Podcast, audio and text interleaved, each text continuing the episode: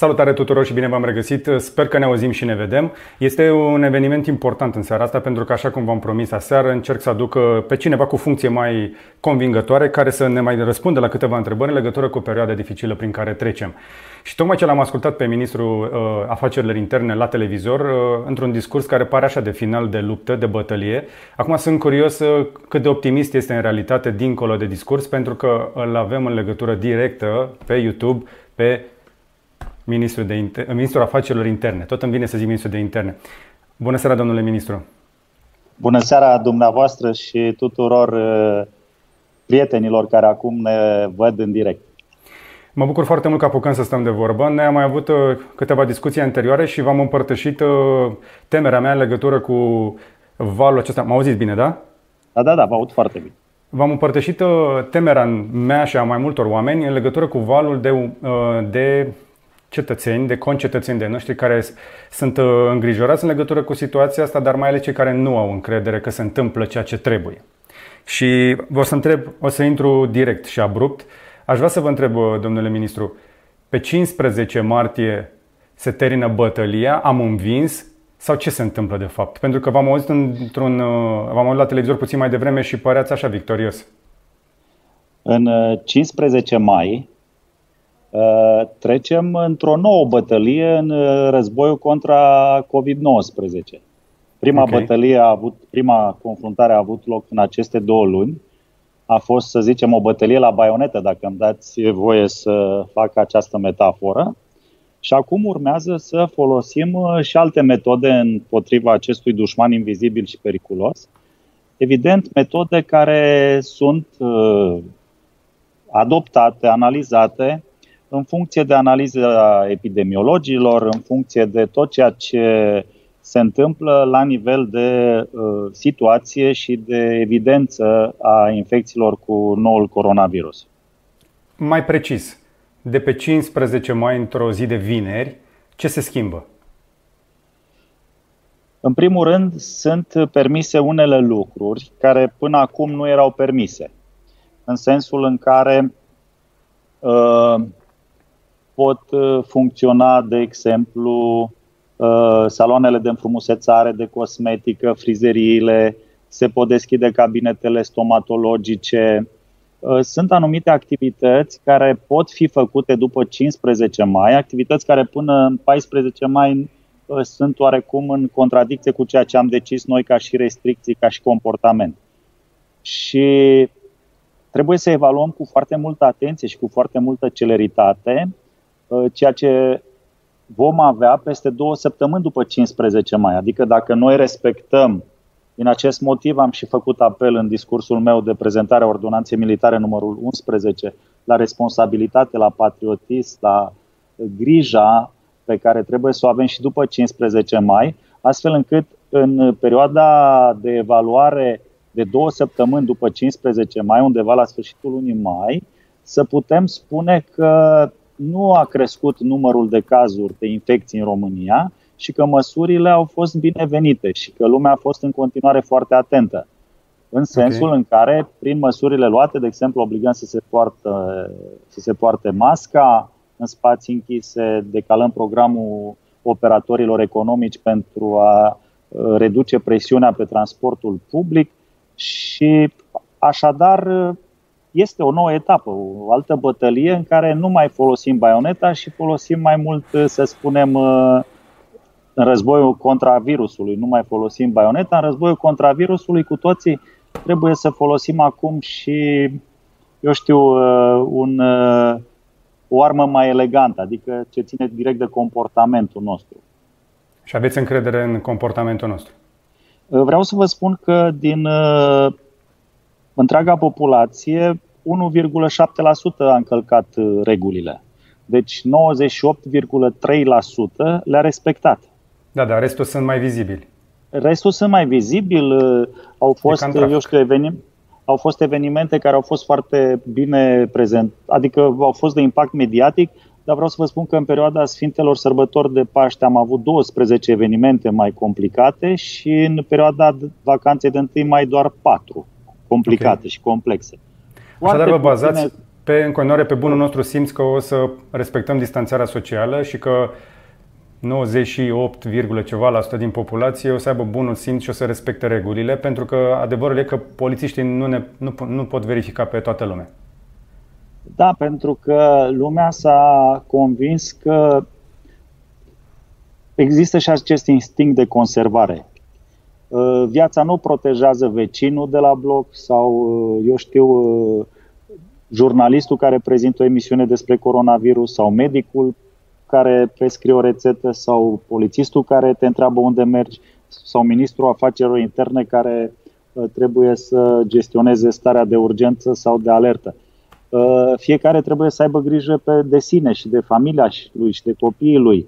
Și da. cred da. eu că în mare măsură a intervenit și acest instinct de conservare, oameni care doresc să se protejeze pentru că nu, dore, nu vor să ajungă în spital, nu vor să-și riște viața, ă, pentru că vedem în fiecare zi știri sau evoluția pandemiei în alte state și cred că ă, este meritul ă, fiecăruia dintre noi. De-am spus că fiecare este erou. Nu este meritul neapărat al guvernului sau al meu sau al eu știu, mesajelor de interes public pe care dumneavoastră, presa, le-ați adus la cunoștința opiniei publice, cred că fiecare a ajuns să realizeze că acest coronavirus este extrem de periculos. Cel mai mulți credem chestia asta și comunitatea mea, spre exemplu, a răspuns uh, în număr destul de mare la un sondaj pe care l-am făcut aseară nu știu cât a apucat guvernul să întrebe populația ce părere are, adică noastră măsurați probabil numărul de amenzi și ce se întâmplă efectiv în stradă, dar dacă vă ajută, am pus întrebarea că ce părere au oamenii în legătură cu relaxarea distanțării sociale de pe 15 mai. Și avem următoarele răspunsuri. Cea mai, cei mai mulți au spus așa, 45% că da, vor relaxare, dar cu reguli mai aspre și mai multă responsabilitate civică. Pe semne că acei oameni pe care am văzut că nu respectă măsurile de distanțare uh, socială, nu doar că deranjează, dar îi și frustrează pe cei care le respectă și e ușor să te înfuri când vezi pe altcineva, spre exemplu, în supermarket că nu poartă masca și merge țanțoș sau a ieșit doar să-și ia ceva ușor. 45% așadar vor relaxare cu reguli mai aspre și mai multă responsabilitate civică la care și noastră faceți apel. 29% spun însă că vine prea devreme relaxare. Ar trebui să așteptăm până când cazurile scad suficient. Și aici o să revin imediat pentru că uh, e o discuție importantă, după care intrăm într-un teritoriu puțin mai gri, relaxare, dar numai în zonele fără focare, 10%,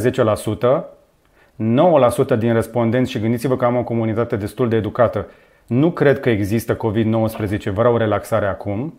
Așadar, 9 dintr-o 100 nu cred în COVID-19 pe o platformă, într-o comunitate destul de educată și 7% spun așa, virusul există, dar vreau să merg la muncă chiar dacă știu că este riscant. Deci avem toată paleta asta de reacții. Grosul însă, într-adevăr, oamenii admit că virusul există, că este periculos, vor într-adevăr să, se, să existe reguli și unii chiar spun că relaxarea vine prea devreme. Întrebarea pe care vreau să vă adresez uh, pe baza acestor răspunsuri este, domnule ministru, pe ce se bazează relaxarea din 15 martie? Uh, mai? Ea se bazează, în primul rând, pe evoluția pandemiei în România, adică oamenii au fost responsabili, măsurătoarea a fost foarte exactă la jumătatea lunii aprilie, când au fost sărbătorile de Paște și sfârșitul lunii aprilie, când a fost sărbătoarea, mă rog, vacanța de 1 mai. Acum, în 15 mai, n-am înregistrat, eu știu, un boom, o explozie a cazurilor. Deci suntem într-un platou destul de, să spunem, firesc al uh, situației epidemiologice, măsurată de specialiști și se putea, să spunem, merge cu un pas înainte în gestionarea tuturor problemelor de la nivel național. În același timp, există și o saturație, o, să spunem, o așteptare extrem de mare din partea populației. Nu este ușor să ții copii în casă sau persoane de peste 65 de ani. Totuși sunt două luni în care oamenii au rezistat, au fost eroi. Eu n-am folosit cuvinte, cum să zic, mari sau gratuite să fac uh, un discurs, uh, eu știu, poate considerat politic chiar simt acest lucru simt că uh, eroismul fiecăruia a fost uh, darul pe care l-a oferit uh, întregului, adică întregii comunități.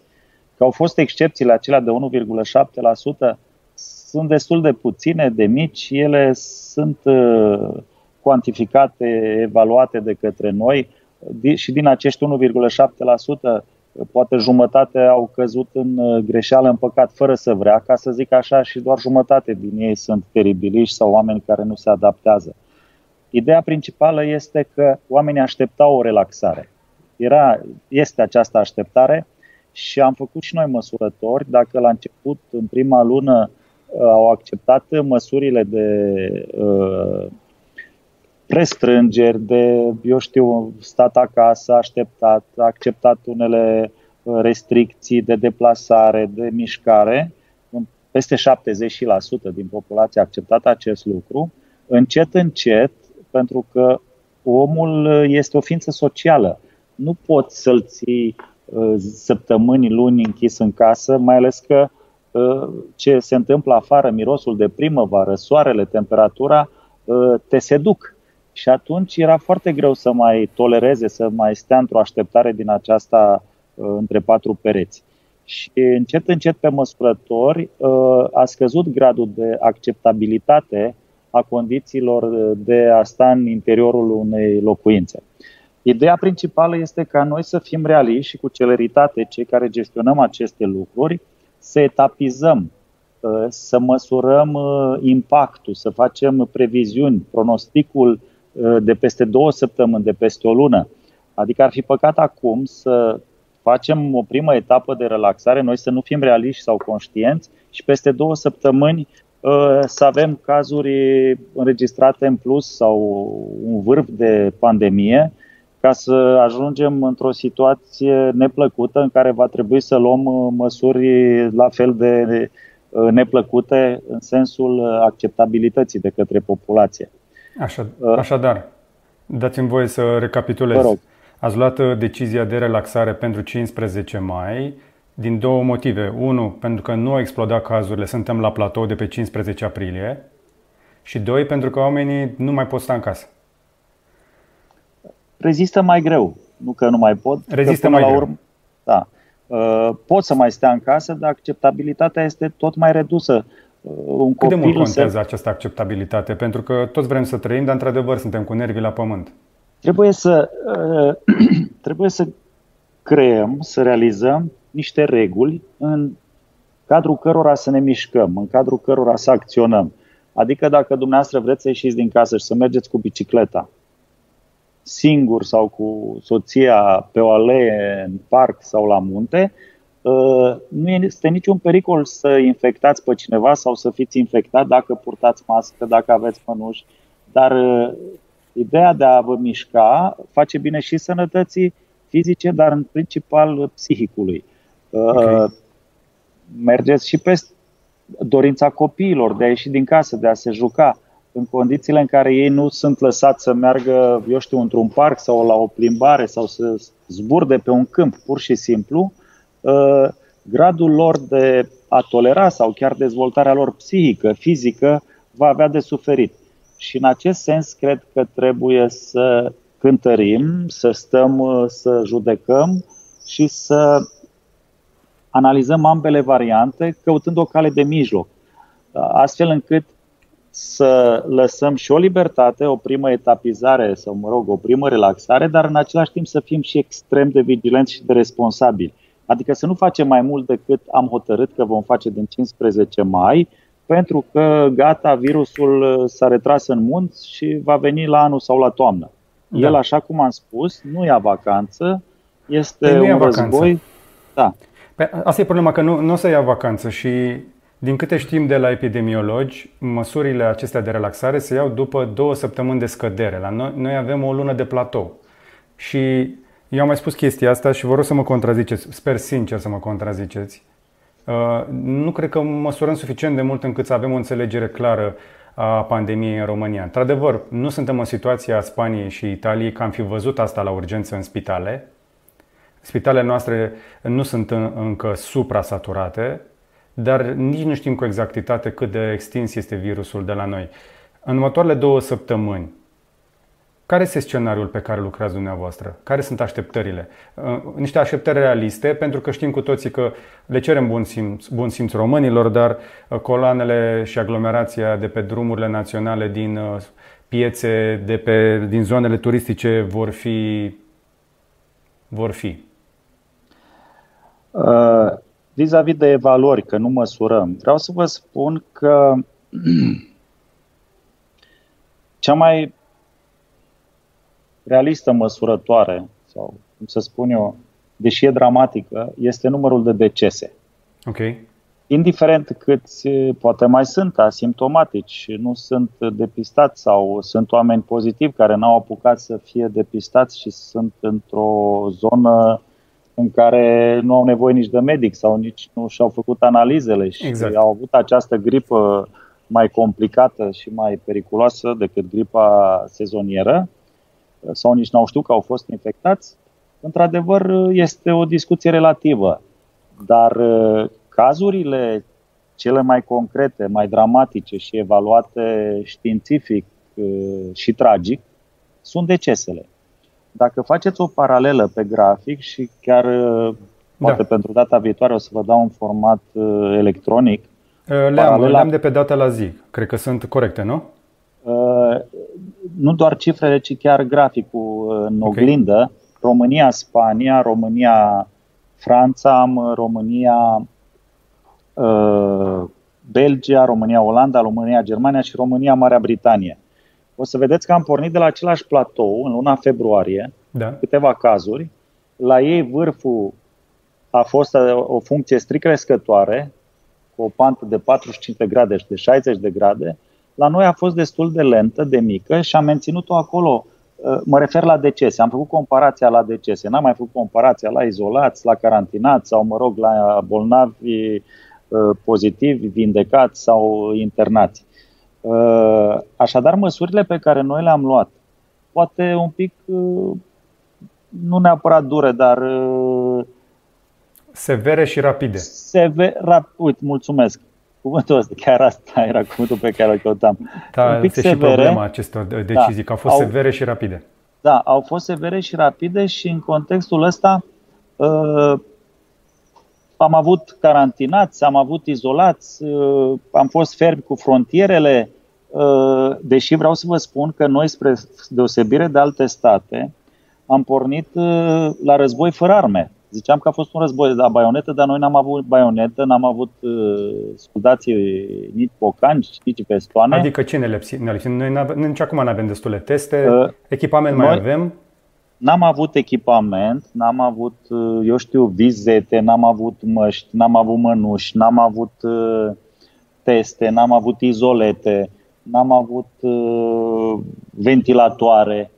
Deci am găsit uh, nimeni nu s-a așteptat sau nu știu, cei care trebuia să se ocupe de aceste rezerve normale și firești, uh, mai ales că au mai fost experiențe cu epidemia cu 4-5 ani, în 2014 nu a fost uh, uh, Ebola și trebuiau să gândească cei care au gestionat din 2014 până acum 6 ani, că dacă revine Ebola, de exemplu, putea să nu își imagineze nimeni că undeva în China apare un coronavirus atât de agresiv, dar nu s-au achiziționat, deși discutând cu secretarul de stat, cu Raed Arafat, în fiecare an să știți că uh, eu am fost un pic nedumerit și am spus, dar de ce nu avem acum? Suntem cu mâinile goale, pornim la război cu mâinile goale. Și mi-a arătat aproape în fie, sau chiar în fiecare an a solicitat finanțări și uh, achiziția de materiale în ideea că putea să apară din nou Ebola.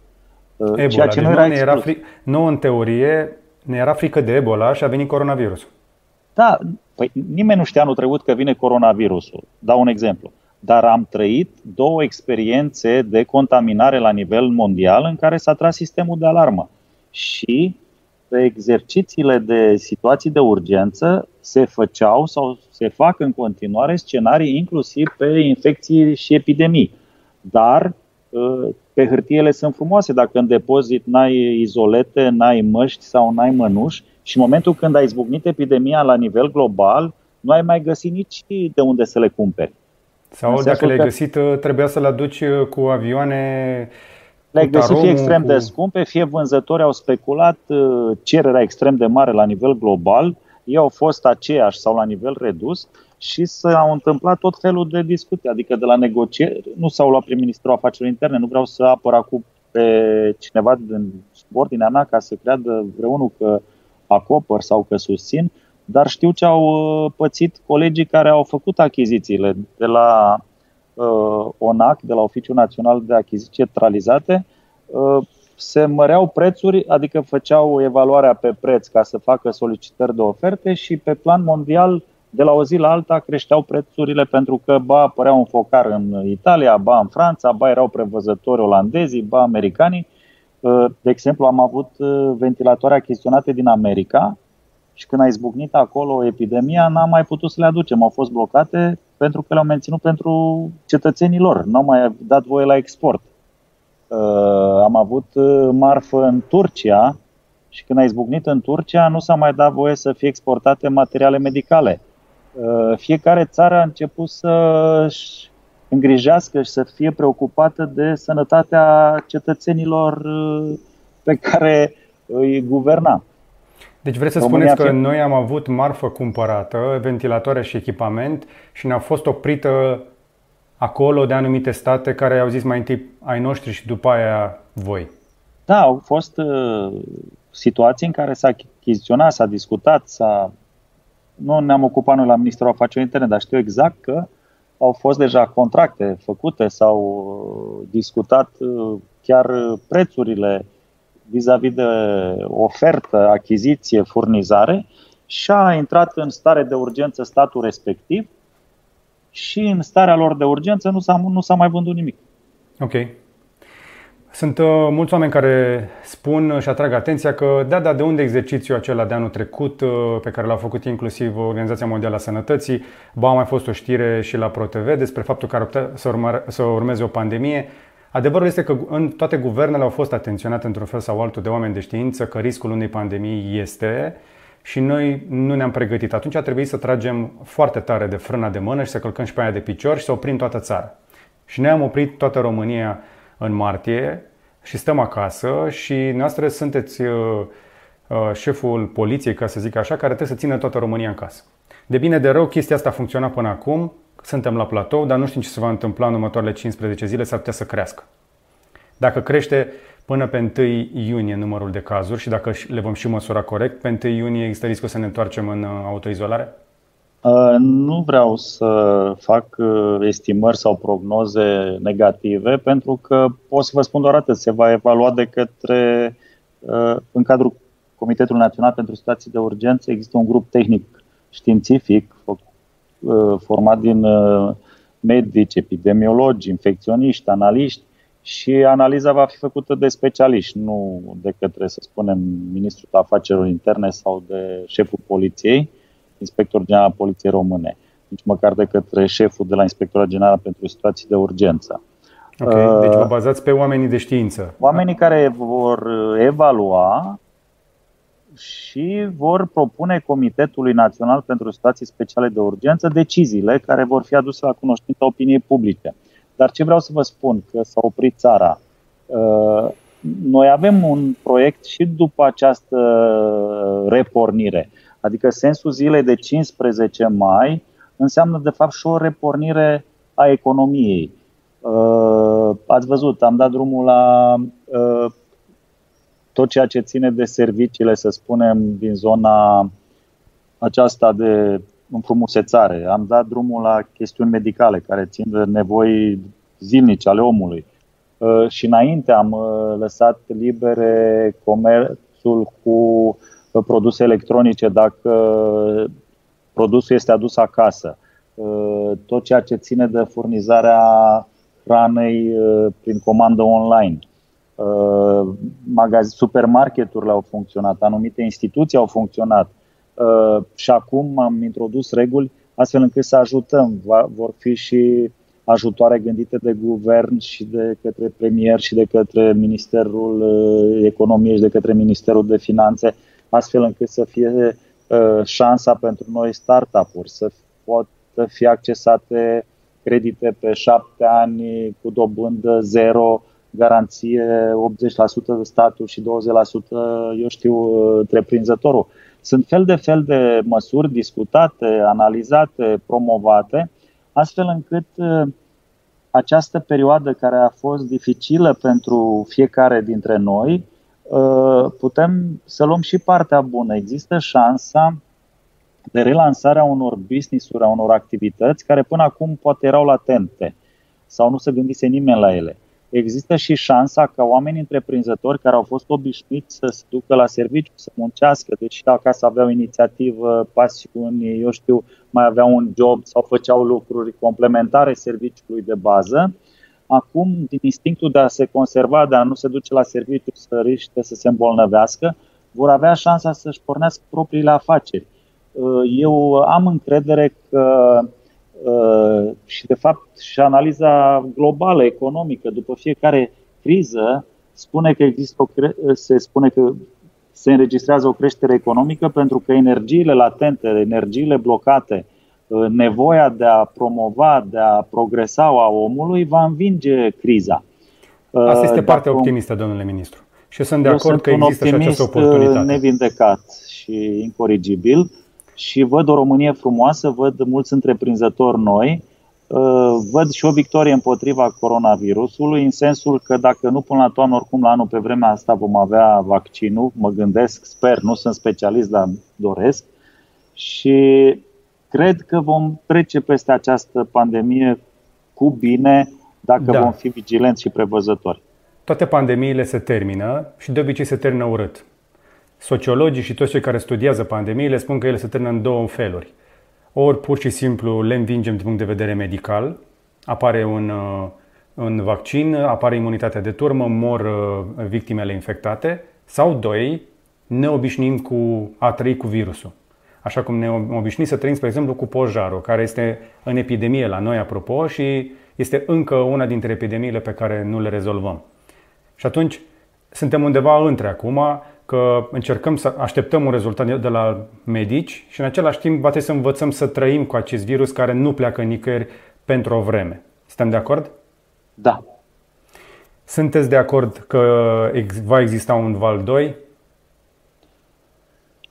Medicii așa spun, că în toamnă va fi un val 2. Și ce uh, o să uh, facem atunci? Păi eu cred că din experiența primului val am învățat. Adică nu o să mai fie situația în care, eu știu, am găsit uh, depozitele goale. Când avem, noi suntem la guvernare de șase luni de zile. Ne vom pregăti pentru valul 2 astfel încât să avem măști, să avem uh, mai multe ventilatoare, să avem uh, tot ce ține.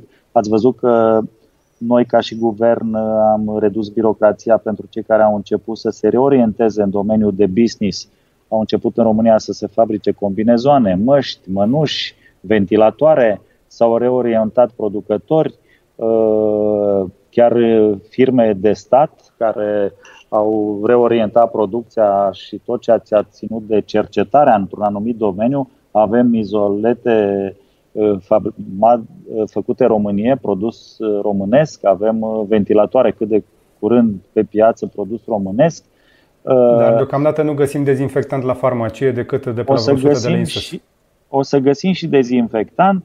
Sunt firme care doresc să producă dezinfectanți. Uh, încet, încet ne vom adapta ne vom adapta. Pentru valul 2 vom fi mult mai bine pregătiți. În altă ordine okay. de idei, în altă ordine de idei, experiența aceasta de două luni a fost o școală din care am învățat cu toții. Chiar cetățeni, chiar autorități, eu știu, tot ceea ținut de presă sau de, eu știu, gestionarea zonei sanitare, gestionarea zonei de ordine publică.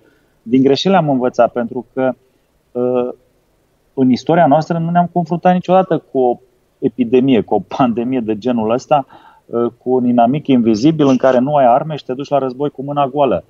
Pentru noi toți a fost de la uimire la sentimentul de enervare, de mobilizare și de pornit la luptă, indiferent câte arme am avut sau n-am avut. Fiecare am avut uh, în aceste două luni de învățat.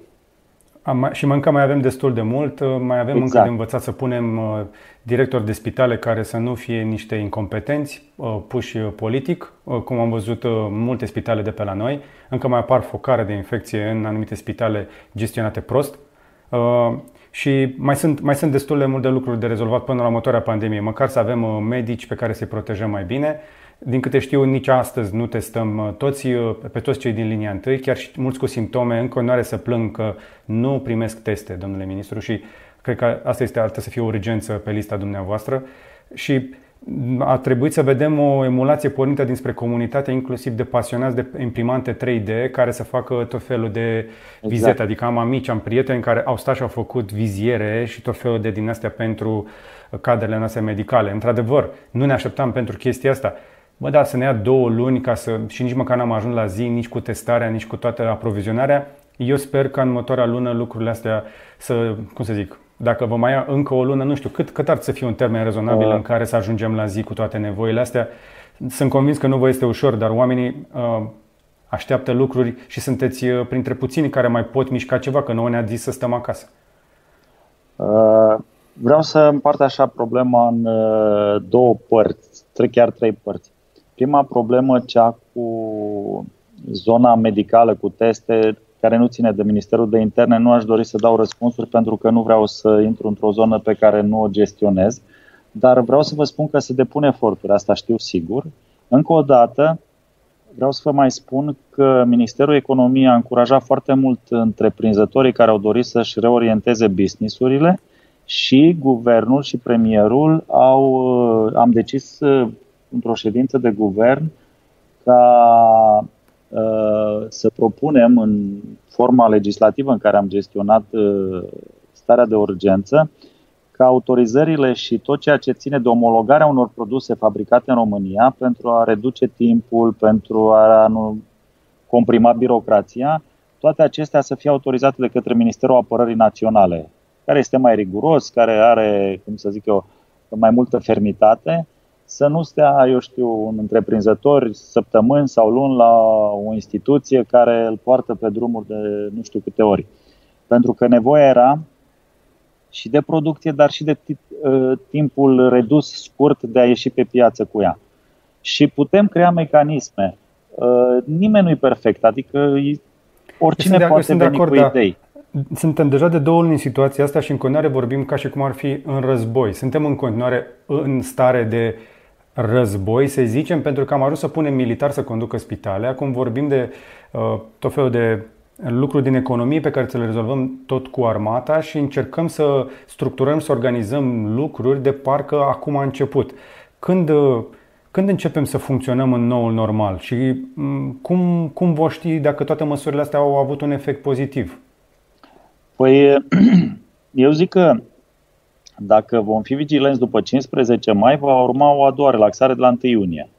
Ce Dacă înseamnă să fim la... vigilenți? Ce înseamnă să fim adică vigilenți? Care sunt regulile minime? Condițiile. Respectăm condițiile care se impun. Purtăm mască, mănuși, ă, avem acea igienă personală pe care deja cred că a devenit o obișnuință. Spălatul pe mâini 20 de secunde, tot ceea ce știm cu protecția împotriva virusului.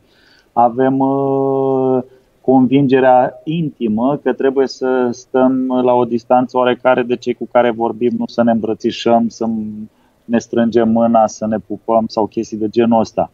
Uh, în același timp, când mergem în mijloace de transport sau când mergem la supermarket, să avem uh, convingerea că masca este un uh, accesoriu vestimentar obligatoriu și util pentru noi înșine Chiar dacă te obligă ministrul afacerilor interne, nu face ministrul că și-a găsit el să oblige să poarte cineva mască pentru că n-a avut să facă într-o seară.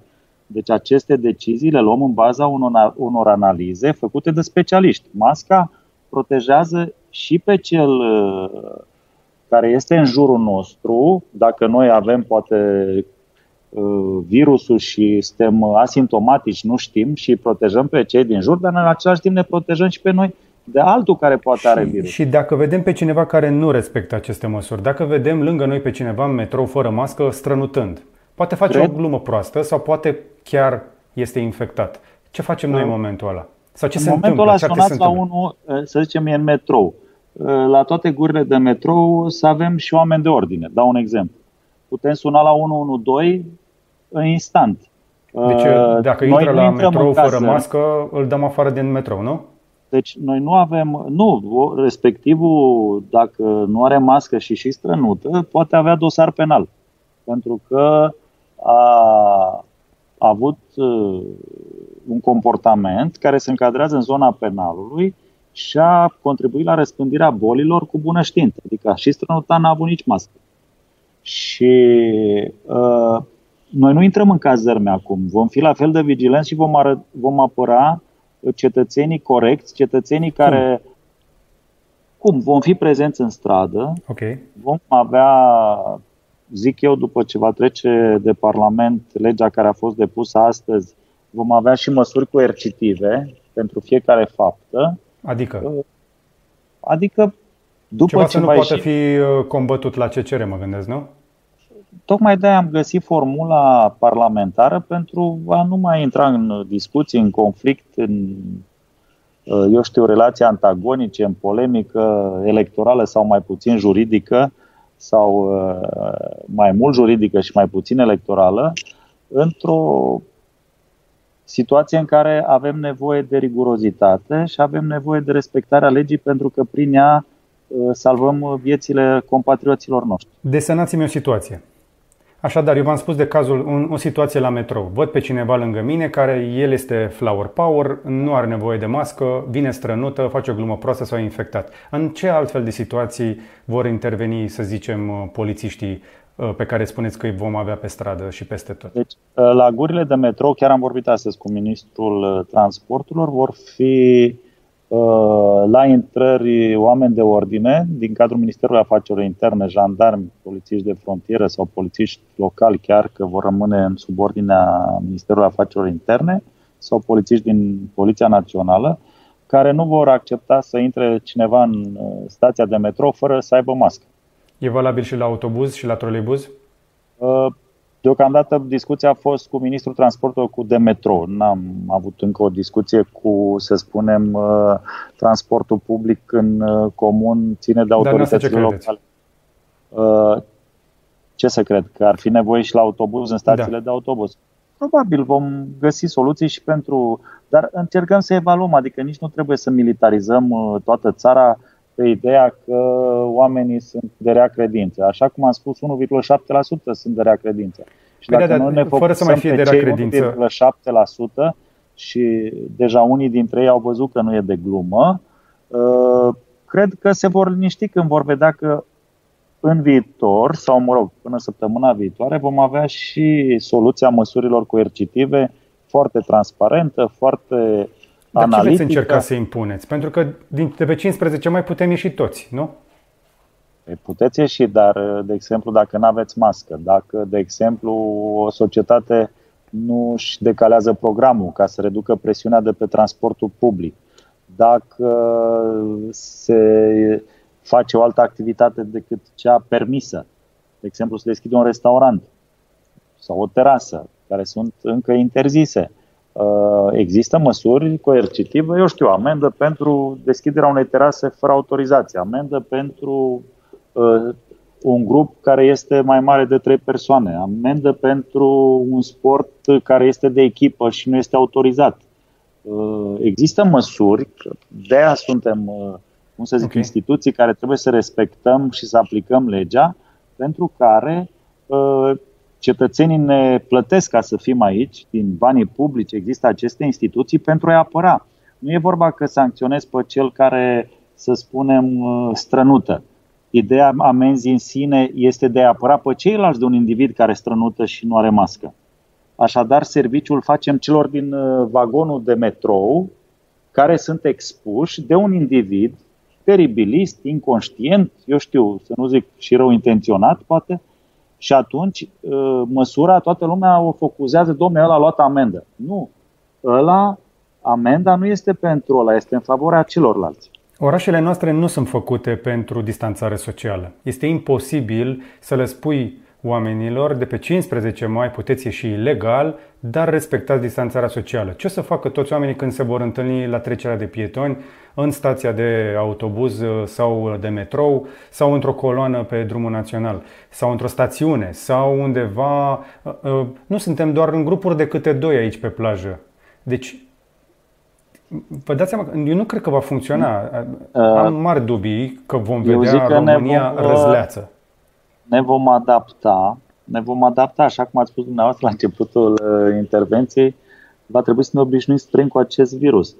Uh, de exemplu, dacă în fiecare zi, timp de o săptămână, stă cineva la intrarea în metrou și întreabă de mască și în interiorul metroului, angajații metroului nu lasă să urce lumea în metrou decât, uh, eu știu, la jumătatea capacității vagonului,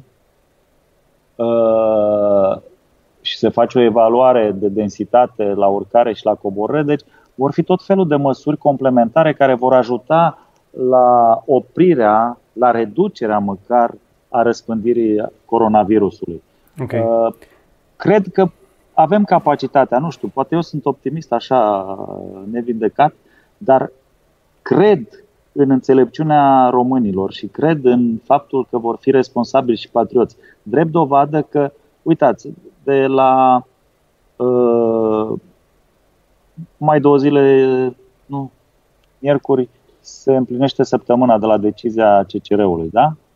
Să știți că au fost un pic pe artere mai multe mașini, dar n-a fost o explozie de oameni care să meargă într-o veselie prin oraș. Uh, oamenii sunt responsabili. Uh, mai ales că simt și o frustrare. Da. Adică, domnule, eu am fost corect, unul și-a bătut joc de ceilalți aici pe scara blocului și acum el râde nas polițistului că i s-a anulat amenda. Există și o separare, o relație din aceasta, o reacție sentimentală, uh, psihică față de cei care uh, i-au jignit pe cei mulți. Eu nu cred că aveți destui polițiști pentru câte situații vor apărea după 15 mai, dar asta este părerea mea. Am câteva întrebări mai concrete. Sunt oameni care spun o grămadă de întrebări. O să încerc să vă dau o listă din asta de întrebări. Încercăm să dăm răspunsuri cât mai scurte. Nu aș vrea da, să vă țin Am foarte o mare mult. rugăminte la 21, trebuie să plec, să le comprimați. Ok, cât se poate de scurt. Um, aș vrea să-mi vizitez părinții, nu am simptome, dar mi-e teamă că aș putea, aș putea fi purtător. Mă duc să-mi vizitez părinții sau nu? Aveți voie să mergeți în dar eu vă spun uh, tot ceea ce am propus noi sau ceea ce va fi oficializat prin decizia Comitetului Național pentru Situații Speciale de Urgență atunci când se va decide starea de alertă. Starea de alertă se va decide în baza deciziei CNSSU. Uh, poți să-ți vizitezi uh, rudele, e legal să te duci, ți și dor, nu ai văzut de două luni pe ai tăi, de nu știu unde, se poate face acest lucru, dar dacă există această teamă există această teamă, poți să îți faci un test. Unde? Să vezi dacă ești... Unde mă testezi? Păi, testele se pot face așa cum am spus, fie într-un mod uh, organizat uh, atunci când ai simptome. Și dacă nu am simptome, simptome, unde mă duc? Și dacă nu ai simptome, o să găsim soluții pentru teste mai... Pentru că încă nu avem. Haideți să avansăm. Că După avem, 15 mai... Vă rog. Există, există, de exemplu, și în zona privată, am înțeles, anumite da, spitale care... și nu sunt garantate. Uh, scurt, după 15 mai, mai am nevoie de declarație? Eu vă spun că în mod esențial să vă faceți uh, rost de mască, în primul rând, înainte de a vă face rost de test. Da, așa este. O să mă duc cu masca la părinți și o să, nu o să ne îmbrățișăm și o să ne vorbim așa de la 2 metri Vă rog măcar. să mă credeți că eu am fost acasă de două ori în perioada asta și am fost cu masca. Și nu mai am îmbrățișat mama pentru că mi-era frică să nu am, Doamne fer, virusul asimptomatic. Că sunteți și expus, da. Și asta e situația. V-am spus, trebuie să ne obișnuim să trăim cu acest virus. Da. Uh, după Până apare vaccinul. Mai... atunci... Până la vaccin mai am un pic, stați un pic că nu scăpați fără teoria conspirației, dar mai am câteva întrebări serioase. Declarația după 15 mai se schimbă?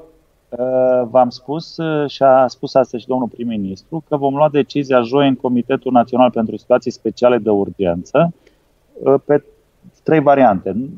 Dacă se mai completează, dacă nu se completează sau dacă se reduce ca și variantă modul mixt în care s-ar putea adapta o declarație. Așadar, toate acestea le luăm uh, ca și decizie oficială după ce analizăm cu epidemiologii riscurile dacă nu uh, va fi, eu știu, o cuantificare a celor care pleacă sau rămân. Domnul, domnul ministru, pe 15 mai în programarea la TUNS, după două luni, îmi fac uh, formular sau nu îmi fac?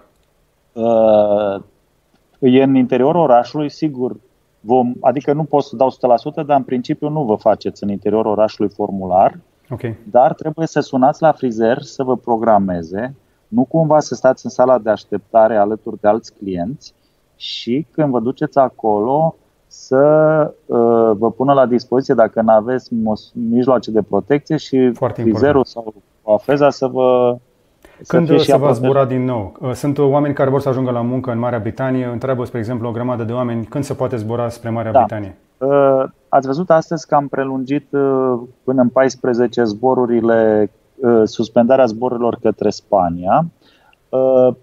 Să știți că și noi ne dorim, ca și guvern, Taromul, este în situație economică în care dacă s-ar da drumurile Uh, drumul la zboruri va fi pe, cum să zic eu, pe profit, nu pe cheltuială, stând acum avioanele la sol. Dar totul depinde tot de o evaluare de risc epidemiologic din țara de destinație. Dacă țara de destinație este într-un risc uh, zonă roșie și cei care vin din Spania în România pot aduce virusul, uh, riscul de a se îmbolnăvi, de a muri cetățenii, de a bloca ATI-urile, de a cumpăra ventilatoare cel mai curând, când puteți da drumul la zboruri către țări galbene, să zicem? V-am spus, depinde de țările galbene și țările roșii. Cum evaluează și Primele zboruri de pe autopeni comerciale când vor zbura? Zborurile comerciale nu sunt interzise. Zborurile charter nu sunt interzise, zborurile comerciale, zborurile tehnice, zborurile, de exemplu, Uh, vine de la, nu vreau să dau nume, sau pot, că nu sunteți cu CNAU, vine de, la, vine de la Samsung să acorde asistență tehnică în România la nu știu ce fabrică. Pot veni specialiști fără să intre în carantină sau în izolare, chiar dacă în Corea ar fi zonă roșie sau galbenă. Am okay. exceptat tot ce a ținut de zona economică, inclusiv marfă, transport, uh, specialiști care vin uh, chartere, tot, Dar toate aceste rom- dacă vrem să plecăm, spre exemplu, în Grecia, Italia, Spania, undeva, ori la muncă, ori în vacanță, chestia asta încă nu e clară, nu știm încă. Nu știm încă pentru că nu știm ce se întâmplă în Italia. Dar în, încet, încet, repet, cred eu că se va ameliora situația la nivelul întregii Uniunii Europene. Și cred că în perioada următoare mai avem și de o conferință cu miniștrii, cu omologii noștri din alte state, vom face Uh, și o regulă, să spunem, europeană care să asigure uh, pentru pasagerii din avioane, de exemplu, uh, siguranța zborului din punct de vedere epidemiologic. Adică până acum noi verificam, fie cu scanere, fie, eu știu, cu adeverințe, oamenii când veneau în țară, veneau din Spania, ai da. sau nu ai temperatură. Cred că trebuie să facem relații bilaterale încât oamenii să fie uh, verificați la urcarea în avion, nu la coborârea din avion. Că n-ai făcut nicio afacere, a venit unul din Spania, vă aduceți aminte cazul real, el a fost pozitiv și toți oamenii, pasagerii din avion au intrat în izolare. Mai degrabă îl verifici la urcare la Barcelona sau nu știu unde. Două întrebări scurte, că nu vreau să vă țin peste ora promisă. Avion. Foarte scurt, deci cu avionul încă nu știm. Da, știm dacă facem niște reguli bilaterale cu statele din Uniunea Europeană și nu le avem încă făcute. verificăm oamenii la urcare, nu la coborâre. Încă nu avem regulile făcute. Nu avem, dar sper să se facă. Apropo de regulile astea, uh, să ia serios în calcul teori, uh, varianta aceea cu aplicația de urmărire, de track and trace pentru cei care ar putea să se infecteze. Dacă tot ieșim în colectivitate, să știm măcar după ce am interacționat cu cineva că e posibil să fi luat? Sunt discuții la nivelul multor state de această aplicație, dar eu cred că România este destul de reticentă la ideea de a fi urmărit uh, prin telefon, uh, unde te duci, ce faci. Uh, Vom Asta avea e una... sau nu o aplicație de genul ăsta? O aplicație, oricine poate să facă o aplicație. Nu, nu, nu una oficială. Poftiți? O aplicație oficială vom avea? Păi, repet încă o dată, Uh, oficială, neoficială, pe piața externă sau internă, dacă achiziționezi o asemenea aplicație să o implementezi pentru bolnavii de COVID izolați sau carantinați, are două probleme această aplicație de implementare. Unu, uh, populația este reticentă la asemenea chestiuni vis-a-vis de supraveghere, urmărire și nu cred că este cel mai prielnic moment acum. Și doi, este relativă pentru că unul din, dacă să spunem că cei 1,7% care au făcut toate minunile pe care le-ați văzut la televizor, ei au telefoane în carantină ca să fie urmăriți, păi îți lasă telefonul acasă și oricum fuge printre jandarmi și se duce în uh, Corect. mall. În, Dar dacă mă întâlnesc cu el pe stradă și nu are telefonul, pot aresta. Adică sunt state da, care au impus regulile astea destul nu, de sever și au limitat extinderea. Are alt telefon și oricum te păcălește. Deci e destul de relativă aplicația. Deci nu avem Poate încredere că o aplicație ar putea să ajute în România. Nu, nu pot să dau acum sentințe, sunt totuși ministrul afacerilor interne. Eu vă spun că deocamdată nu se aplică și nici nu avem în plan să o aplicăm. Și ultima întrebare. Există vreo legătură între coronavirus, viitorul vaccin Bill Gates și 5G? Eu nu sunt adeptul teoriei conspirațiilor, conspirației. Uh, sincer, pentru că uh, am văzut atât de multe previziuni, conspirații, vine sfârșitul lumii, nu știu cine ce face, ce nu face. Ocultă. Uh, nu s-a întâmplat niciodată chestiunea asta. Eu cred că lumea a evoluat și am ajuns acum în 2020 uh, datorită inteligenței umane, datorită uh, spiritului de uh, căutare, de studiu, de știință, de cercetare.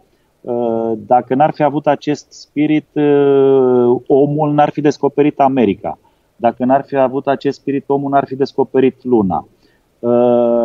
Suntem în nivelul științific prin care 5G-ul este pus la zi exact ca și buletinele pe care eu vreau să le fac uh, la uh, Ministerul Afacerilor Interne. Eu suntem obligați de o directivă europeană, pașapoartele electronice, că sunt biometrice, că are nu știu ce cifră, 66, că e diavolul. Că, dar acestea toate uh, ne ajută să facem plăți, adică scanarea codului din pașaport nu înseamnă că de, o alt, de un alt aparat nu înseamnă că aparatul, buletinul în sine sau pașaportul emite. Am făcut dezbateri publice, au fost pro și contra. Deci suntem încă în faza în care există o populație, ați văzut la vaccin, sunt oameni care nu vor vaccinul, deci va veni uh, momentul în care, de exemplu, analizând uh, zona de coronavirus, cât de uh, gravă este sau ce impact negativ are sau ce putere de uh, extensie are ca și infecție, probabil se va ajunge, nu știu, peste un timp să se decidă de către om sau de nu știu ce, soluția este vaccinarea obligatorie. Uh, deși acum noi avem oameni care nu vor să se vaccineze, dau un exemplu. Așa este și cu 5G-ul. Tot felul de teorii, eu cred că 5G-ul ajută la comunicații, ajută la progres, lumea va fi mai bună, mai eficientă și totul este în slujba omului. Uh, așa s-a spus și de GSM-ul la început. Așa s-a spus și de curentul electric. Așa s-a spus și de curentul electric. Uh, exact, chiar. Și multe alte lucruri care apar uh, și oamenii pentru început sunt destul de reticenți, dar când eu cred că dacă li se explică, dacă li se prezintă diferența între A și B, ce înseamnă una, ce înseamnă alta, încet, încet vor fi acceptate, apreciate și chiar căutate, pentru că uitați, acum 20 uh, de ani nimeni nu se gândea că o firmă care face un telefon așa mic, unde poți să vezi oriunde pe planetă, va avea un asemenea succes. Știți, când a apărut Alcatel, acela gen cărămidă, nimeni nu se gândea la o asemenea performanță în care poți să plătești cu telefonul la uh, magazin sau să treci cu el uh, da, de security la aeroport. Eu visez ca poate măcar în 2020 uh, să scap de buletinul la mare și să mi-l puneți pe tot pe un telefon, cum aveți dumneavoastră, pe un smartphone. Dacă tot mi-am pus cardul de bancă, mi-aș pune și buletinul românesc și asta ar fi un pas înainte. M-aș bucura foarte mult și chiar uh, poate ne și ajutați să promovați. Știu că aveți uh, o comunitate foarte specializată și foarte îndrăgostită de zona IT și zona tehnică.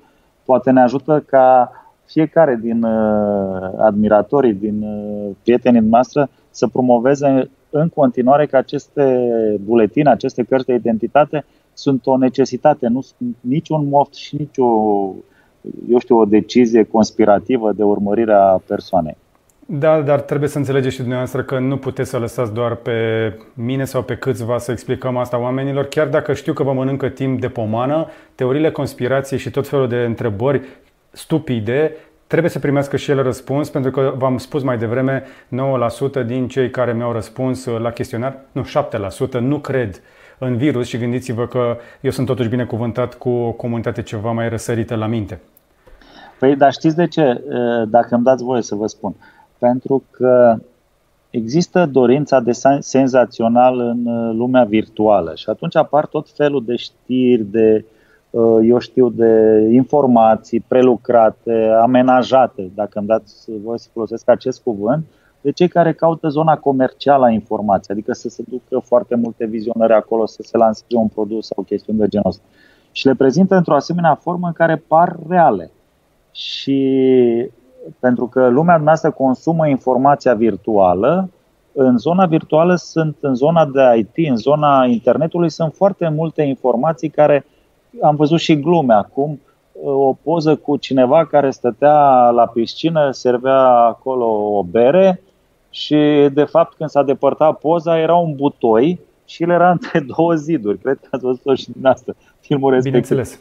Deci uh. se, pot, se pot truca foarte multe informații de la zona, să spunem, de da, da. divertisment până la zona științifică.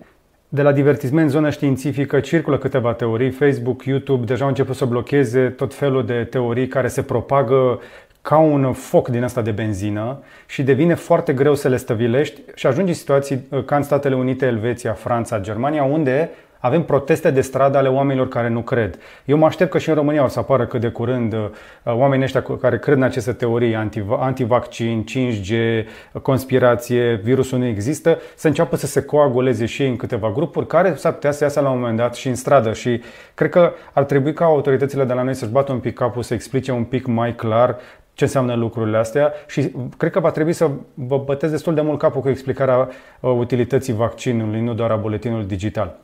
Uh, domnul ministru, eu da. sunt recunoscător pentru timpul pe care ni l-ați oferit. Mai am aici o listă întreagă de întrebări despre Mai conspirații și alte două, lucruri. Trei, dar... ca să nu plec așa să-i Ziceți. dezamăgesc. Mai două, trei întrebări. Că vă respect și vă apreciez foarte mult. Bine, atunci o să știți că eu am, am aici o listă, am o comunitate foarte vorbăreață. Uh, ok. Uh,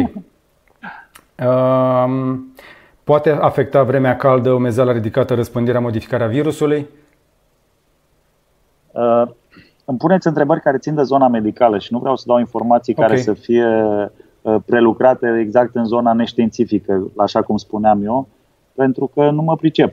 Uh, Bine. Dacă ar fi după paralelismul cu gripa sezonieră, ar trebui ca în perioada caldă să se mai odihnească acest virus. Dar mm-hmm. dacă ne uităm acum la nivel de pandemie, ați văzut că sunt foarte multe cazuri și în Africa, unde e destul de cald. Exact. Și, Asta e diferit data asta. Că cred că e un răspuns relativ aici și nu cred nici epidemiologie, dar aminte întrebați un ministru al afacerilor interne. Câte teste facem în fiecare zi și care este rata lor de acuratețe, să zicem așa? O, să, o să-l rog data viitoare și chiar îl convin pe domnul ministru Nelu Tătaru să intre la dumneavoastră pe YouTube ca să-i puneți întrebările strict okay. medicale. Okay. Pentru că uh, nu eu gestionez acest DSP-urile, Bine. Ministerul Sănătății, Atunci. spitalele fac acest lucru. Revin atunci foarte concret la 15 mai. Ce înseamnă mai clar starea de alertă și cât de liber putem călători către stațiuni turistice? Uh, starea de alertă este continuarea stării de urgență și uh, este, să spunem, o, o zonă intermediară între starea de urgență și starea de normalitate, ca să zic așa. Okay. În starea de alertă încercăm să revenim la normalitate. Ideea este ca măsurile etapizate de relaxare să fie luate invers ca și cum ele au fost implementate la început. Așadar, noi ne-am uh, gândit la trei etape de relaxare, 15 mai, 1 iunie, 15 iunie. De asta spun că sunt optimist și am încredere în români. Uh, dincolo de faptul că îți riști tot efortul de două luni de zile Că n-a fost ușor și am spus că sunt eroi și părinții și bunicii care au stat acasă cu copiii, au ținut să nu vrei, se ducă vrei, afară. Vrei, nu vrei, tot eroi ești perioada asta, n-ai da, de ales. Da, da, de-aia zic. De la omul simplu care, eu știu, a muncit la brutărie sau la service auto, toți au fost eroi în perioada asta și cred că, dincolo de dorința de a nu risca ceea ce ai suferit și ceea ce ai muncit, exact ca un om care a construit o casă, are acoperișul, da? Uh, e păcat să, să nu pui țigla, să nu pui țigla și să lași acoperișul doar uh, așa cu asteriala și să-ți plouă să se ducă și tavanul și zidurile să se prăpădească până în primăvară. Mai faci efortul ăsta de a pune și țigla. De ce? Pentru că te gândești că după ce ai pus țigla la anul în primăvară, da, poți să-ți uh, finalizezi casa, să o tencuiești, să-i pui, eu știu, geamuri, să o Înțeleg metafora. Deci mă duc la munte, la drume, pe drumeții, mă urc pe munte, dar nu mă amestec cu alți oameni. Exact. Ca astfel încât, astfel încât atunci când uh, va veni 1 iunie și 15 iunie să avem și mai multe drepturi. Adică după ce ați făcut casa să vă faceți și gazonul și grădina și tot ceea ce ține de uh, peisagistica. Și la mare uh, cum fac? Și la mare va fi în varianta în care ați finalizat casa, ați terminat și curtea, v-ați cumpărat și mașină și vă puneți în gând unde merg eu în această vacanță. Așadar, ca să ajungem în faza de a gândi că plecăm în vacanță, trebuie să ajungem în 15 iunie, să fim riguroși pas cu pas. Haideți, haideți să nu fim riguroși, haideți să fim realiști. Haideți să fim realiști. Vara asta mergem la mare? Cred că da. Credeți că da? Sunteți optimist, într-adevăr, domnule ministru? Dacă n-aș fi optimist, n-aș fi rezistat două luni în această stare de urgență. Da. Uh, stăteam și mă gândeam la un scenariu în care am merge eu la mare, aș închiria o casă care să dea la o plajă și aș comanda mâncare de la livrări. Dar nu cred să existe atâtea case cu atât de multă ieșire la plajă Să știți că cu alți oamenii oameni. de afaceri sunt inventivi. Am, am auzit, am nu dau ca cert, e o discuție liberă pe un canal uh, media cu foarte mulți prieteni și o comunitate foarte mare, dar să zicem că nu, uh, nu suntem la un trus de presă unde fac comunicate. E o discuție, o iau și prietenește, nu doar oficial, dacă îmi permiteți această uh, variantă de abordare. Uh, și din acest motiv vă spun ce am auzit, că sunt uh, oameni care se pregătesc foarte întreprinzător la mare să facă pentru distanțarea socială pe plajă anumite spații transparente, astfel încât, eu știu, strănută unul lângă tine pe șezlongul învecinat să nu ajungă aici. Atunci sunt gândite fel de fel de alternative de protecție a turiștilor. Ceea ce nu e rău până la urmă. O să ne bronzăm cu masca pe față, domnul ministru. Știți glumele alea cu masca pe față, o să ne bronzăm toți așa. Auziți, ca să, nu, ca, ca să uh, încheiem totuși într-o variantă optimistă și să vă, să vă molipsesc și pe dumneavoastră și pe toți cei care ne privesc.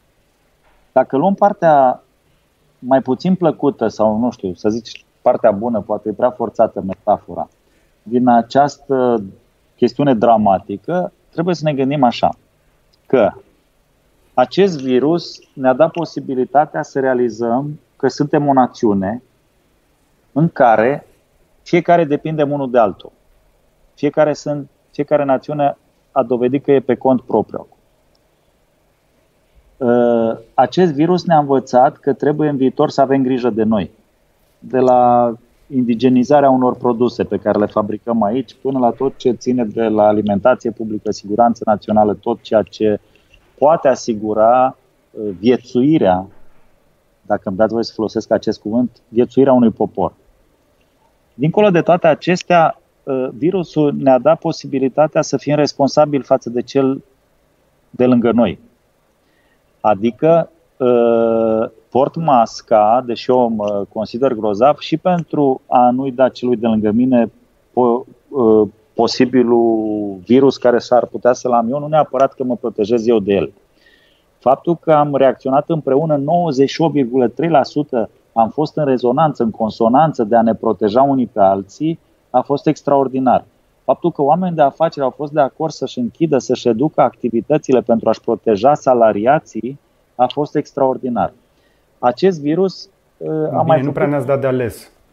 Uh, nu prea ne-ați dat de ales. Bun, Am oprit acest virus toți, da. mai face la vară o chestiune sau consecințele acestui virus uh, mai vor fi la vară pentru turism favorabile. Adică multă lume se va mai gândi dacă face vacanța în Italia, la Monaco sau, uh, nu știu, în Barcelona sau în Grecia, și vor încerca să descopere frumusețile României. Sunt convins că mulți români au văzut Grecia de 10 ori, dar n-au văzut mănăstirile din Moldova. Sunt convins că uh, n-au văzut cheile nerei din Caraș de la mine, sau crucea de pe Muntele Mic, sau vârful Gugu, sau uh, Bigăru, sau uh, Beușnița, cascadele care sunt superbe, la fel cum în fiecare județ există câte o nestemată dăruită de Dumnezeu, lucru extraordinar de frumos și cu care ne mândrim fiecare în locurile din care provenim. Sunt de acord. Anul ăsta trebuie să cumpărăm și mai multe produse românești pentru că altfel... Exact. De fapt, oricum o să facem mai multe foame. produse românești, descoperim România, facem vacanță aici la noi acasă. Dar nu să... ne va fi ușor. Eu preconizez un an foarte prost din punct de vedere economic, dar nu, nu asta aș vrea să vorbim acum. Aș vrea să o lăsăm așa un pic sus, pe un pic de optimist, că poate vă convin să mai veniți încă o dată. Aș mai încheia, înainte de final, să vă mai spun un lucru.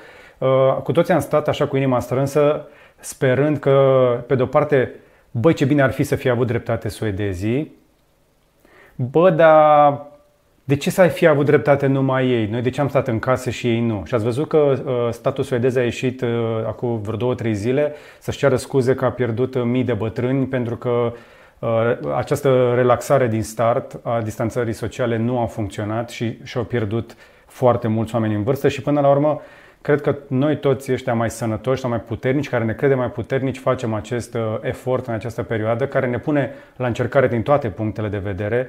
Pe mulți dintre noi ne sărăcește și o să ne ducă chiar și la un pic de foamete, pentru a ne salva pe cei mai slabi și mai în vârstă. Suntem de acord? Din aceste motive am uh, mulțumit uh, românilor fiecăruia în parte și tuturor împreună, pentru că noi am reușit să salvăm vieți indiferent ce zice Curtea Constituțională, ce zic unii sau alții, mai mult sau mai puțin politic. Câte vieți estimați electoral, că s-au salvat așa?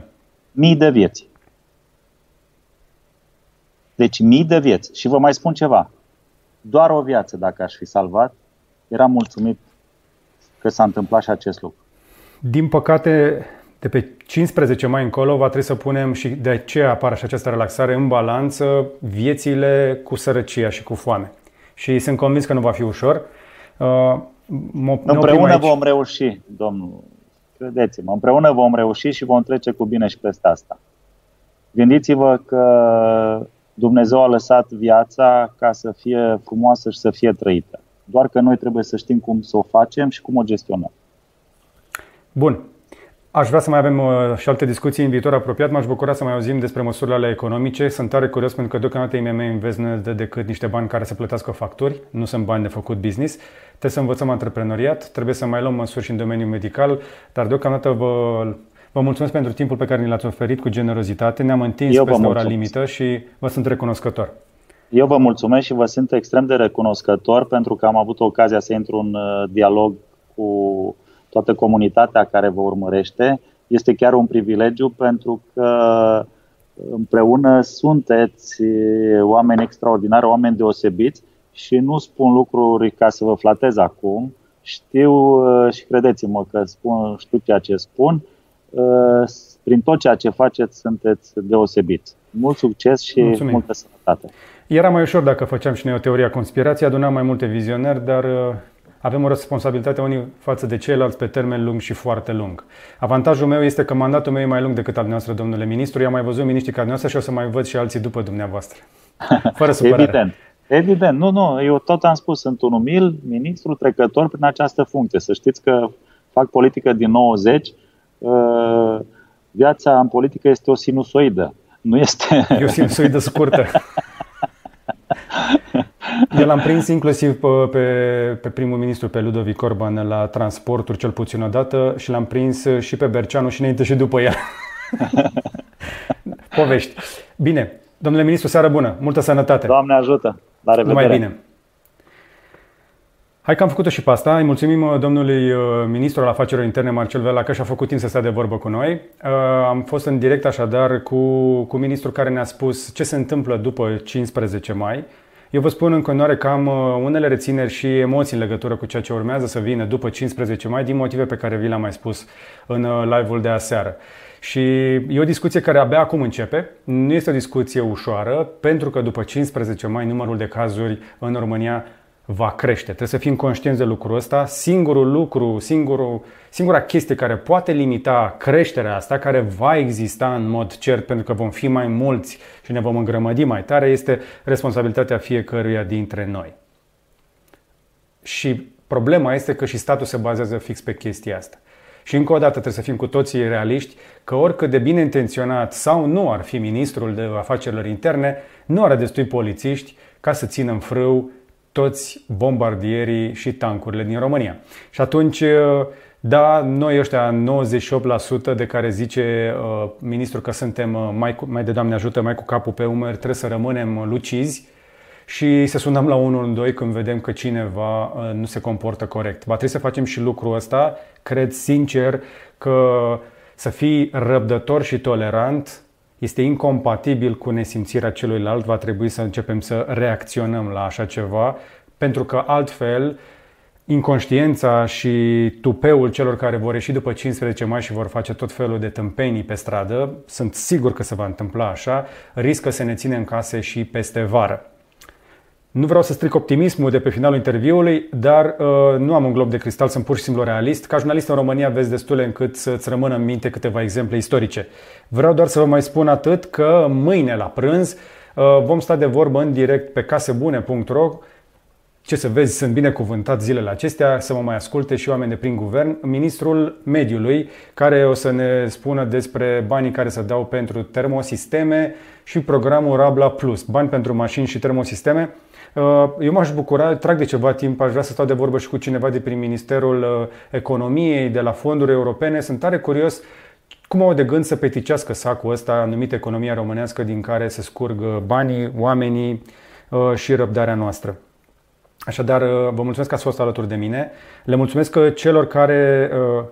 George, mai rămâi la o discuție. Nată, Ghenas, noaptea s-a terminat după 12.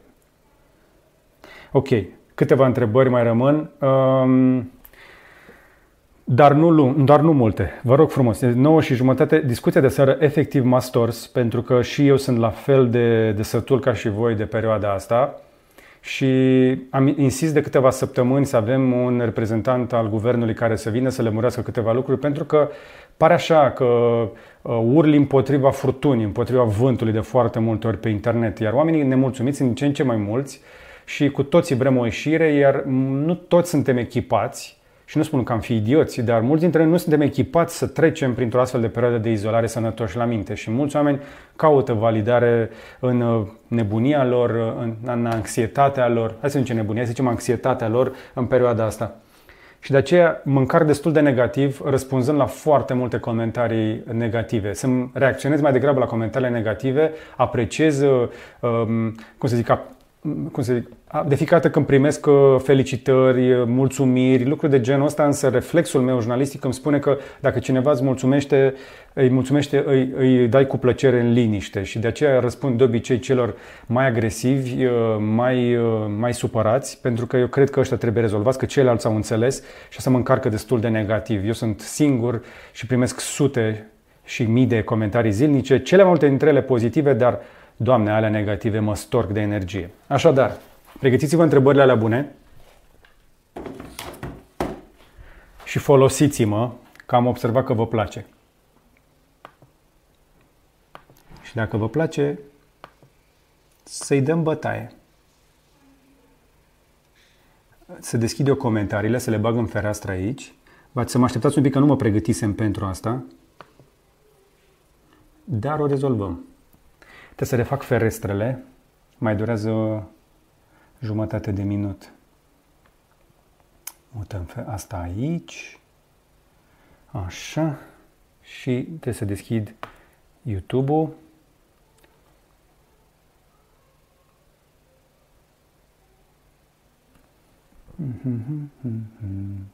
Ferestre, scot burtiera. Doamne, am ajuns regizor de emisie.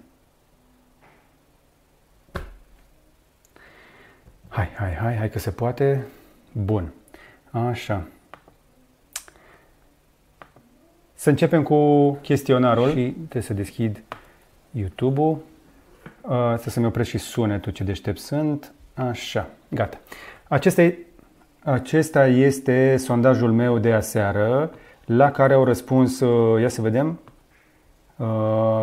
Iată, s-au mai adunat ceva rezultate, proporțiile se păstrează, dar pentru cei care sunt interesați, cam asta cred urmăritorii mei despre relaxarea de pe 15 mai. În continuare, 45%, 835 de răspunsuri spun că relaxarea cu reguli mai aspre și mai multă responsabilitate civică. Uh, guvernul o să ne dea mai multă relaxare și o să ne roage să avem responsabilitate civică, să vedem cât de bine o să funcționeze asta. Pe locul 2, uh, relaxarea vine prea devreme, ar să așteptăm până când cazul scad suficient. Ministrul de uh, Afacerilor Interne ne-a spus că au luat măsura asta pentru că oamenii nu prea mai au răbdare și că oricum suntem la platou. Nu avem scăderea de două săptămâni, dar ar fi suficient cât să mai dăm un pic drumul la oameni din casă. Pe locul 3, Uh, relaxare, dar numai în zonele fără focare. Se pare că această izolare selectivă nu este o idee luată serios în calcul. Um, pe locul 4, ca număr de rezultate, 9%. Nu cred că există COVID-19, vreau relaxare acum.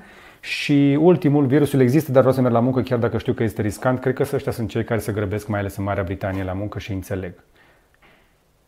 Sper că imaginea nu este prea neclară pe mine, dar contează mai puțin cum arăt eu. Acum o să luăm întrebările voastre și hai să deschid eu de aici chat-ul.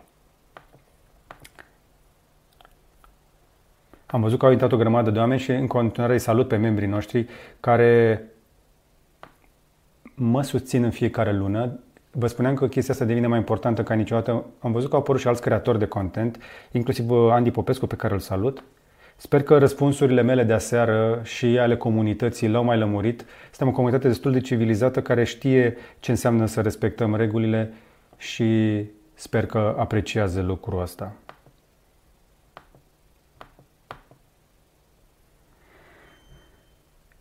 Ia uite ce zice Andy Popescu. E normal ca cei care au domiciliu în București să nu aibă dreptul să se o izoleze la domiciliu și să fie obligați să intre în carantină instituționalizată. Dacă vii din zonă roșie, carantină, nu ai de ales.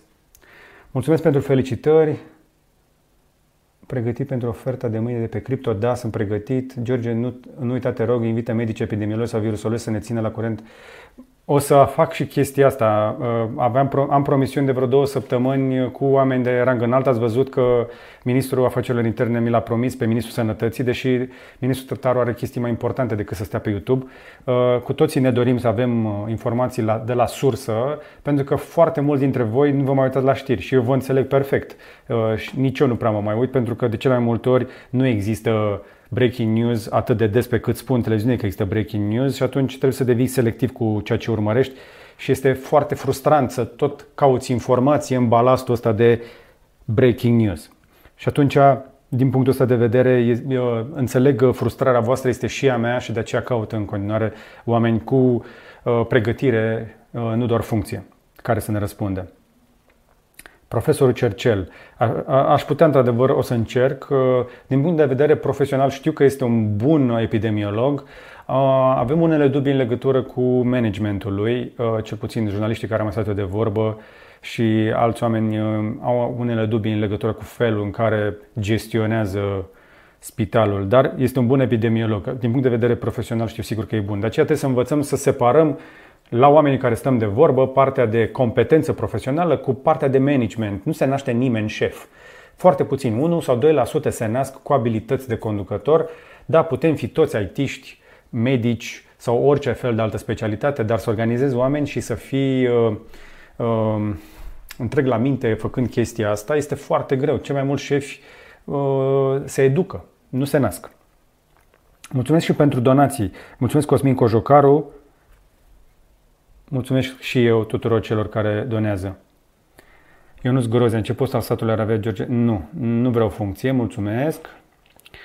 Uh, o să fie mai mult content pe casă bună dacă se ridică restricțiile. Da, o să fie. Șantierele sunt deschise, nu au fost închise niciodată, iar cu regulile de distanțare socială, munca noastră, aș vrea să se înțeleagă lucrul ăsta. Ce facem noi este tot jurnalism. Adică faptul că se întâmplă pe internet case bune nu înseamnă că este jurnali- mai puțin jurnalism. Iulian Pana este un jurnalist cu foarte multă experiență. Eu sunt un jurnalist cu foarte multă experiență. Faptul că nu mai facem munca pe care o făceam până acum în televiziune, nici eu, nici el, nu înseamnă că suntem mai puțin competenți sau mai puțin jurnaliști. O facem pe internet, avem libertatea de a ne mișca din punct de vedere profesional și pe criteriul ăsta am făcut și materialul de la Trei Brazi, care am văzut că a fost foarte apreciat, cel cu Tesla. Faptul că eu am ales să fac un experiment cu baterii în vârful muntelui Asta nu înseamnă că uh, ceilalți uh, sunt uh, proști că au stat în case și că eu am ieșit să mă relaxez social. Nu, ne-am urcat toți în mașini cu distanțare socială, ne-am dus, ne-am făcut filmarea cu distanțare socială cât am putut noi de bună și ne-am întors la casele noastre, fiecare la casa lui. Așa se face munca asta. Nu ai cum să faci știri uh, și reportaje fără oameni și nu pot să fac totul de aici din casă. Sunt unele chestii care nu pot să aduc baterii invertoare și mașini în casă. Trebuie să te duci undeva să te întâlnești și unde. Am ales, am ales să ne ducem în vârful muntelui, că acolo nu ar fi fost alți oameni, n-am fi fost în oraș. De aceea am făcut chestia asta și de aceea uh, noi vom începe să producem content progresiv, filmăm din curtea Cavaleria Hub și vom mai ieși și pe teren, la fel cum am fost și la uh, One uh, Floreasca, la proiectul acela foarte mare, unde am filmat în șantier cu măști și cu mănuși, așa cum a fost ok. Și da, într-adevăr, măștile vor fi destul de prezente, dar afectează foarte puternic calitatea sunetului. E foarte greu să și montezi după aceea. Um, da, știu, nu le permite să te supere, George. Uh, nu e ușor, adică eu sunt un tip destul de antrenat să uh, răspund în fața multor oameni și să stau de vorbă cu oameni foarte diferiți. Sunt în stare să am o conversație dacă e nevoie și cu ministru, uh, dar și cu un vecin care lucrează câmpul. Nu am o problemă, am respect pentru fiecare om în parte și tocmai că atunci când încerci să oferi respect fiecărui om, trebuie să îl bagi în seamă și atunci când te înjură. Și până când îți dai tu seama că omul ăla de fapt este supărat pe altceva, nu pe tine, ci pe situație, durează un pic și uh, uneori mă mai afectează. Așa. Ce părere... Hopa, nu să comentariile. Uh, hai că vin să-mi iau mouse-ul ca să pot eu controla mai bine comentariile. Așa este, da, într-adevăr. Nu putem fi toți Martin Luther King, nu putem fi toți uh, lideri uh, de vocație, ci prin educație. Uh, starea de urgență a fost rând pentru a educa poporul și pentru că statul să se poată pregăti și unii să fure. Din păcate, pandemia nu o să dispară prea ușor și trebuie să dăm drumul la economie. Da, de acord. Alexandru Coman, ministrul educației ar fi o opțiune bună, mai ales pentru noi studenții care suntem în an terminali. Da, am avut niște discuții, v-am mai spus aseară, cu Ministrul Educației și cu echipa ei. Sunt niște proiecte la care se lucrează acolo, dar uh, e destul de complicată situația și nu există o soluție rapidă. Este un sistem, sistemul de educație românesc este un, unul dintre cele mai greoaie pe care le cunosc. Dorin Cristian, dai un pic shady legat de sursele de venit, dar Spitalul Balci e super bine organizat, poate cel mai bine. Exact. El este un expert în domeniu și măcar pe partea asta de medicină aș sta de vorbă cu el, mi s-ar părea validă punctului de vedere. Marius Călugărița, îți pare rău că te-ai mutat în Corbeanca, sunt în căutare în casă și nu găsesc decât în afara București la un preț decent. My friend, nu, nu regret nicio secundă. Adică ultimii 20 de ani în care m-am pregătit pentru a face această casă premium pasivă în Corbeangeles dau roade. Sunt de două luni în autoizolare, într-o casă sustenabilă unde aerul este curat, am verdeață, Uh, am lumină, pot lucra și de aici și de acasă. Deci uh, am muncit foarte multă vreme și am pregătit foarte mult momentul ăsta, dar iată că merită. Au murit multe industrii fitness în not. Nu au murit, uh, sunt puternic lovite, dar sălile de fitness nu se vor închide și bazinele de înot nu se vor transforma în depozite de cartofi. Gabriel, Maxim și eu vă mulțumesc tuturor pentru susținere. Alexandru Coman, mulțumesc pentru donație, la fel lui Andy Popescu. Vai, Andy. Vai, Andy, serios? Mulțumesc pentru donația de un dolar. Tu ești în state acum, donezi pe dolari? Las Alex. Nu știu pe unde ești zilele astea, că sincer nu reușesc să urmăresc uh, tot ce postezi. O discuție ar fi bună de case bune. Ce păreți ai făcut de One Mircea Elia de Floreasca, Eric MD? Este un proiect excepțional din punct de vedere al calității, uh, foarte scump pentru cei care nu și-l permit. Uh, practic ei au reușit să tindească foarte bine oamenii care uh, vor tot confortul unui bloc, dar nivelul de calitate al unei vile de lux și cred că asta încearcă să obține acolo, să ai acces la piață, la oraș, la toate astea, în buricul târgului, într-un bloc construit foarte bine. Gabriel Maxim. O, o da. Asta, asta, e bună de, de, asta e bună de postare. Dacă, dacă e cineva de la Cavaleria, cred că ar fi fain să posteze chestia asta.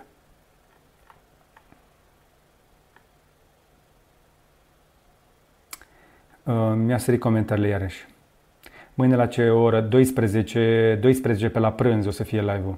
când vine Muguri Sărescu, am încercat. Mi-a venit doar purtător de cuvânt al BNR-ului în care am avut o discuție despre inflație, leu, curs, euro.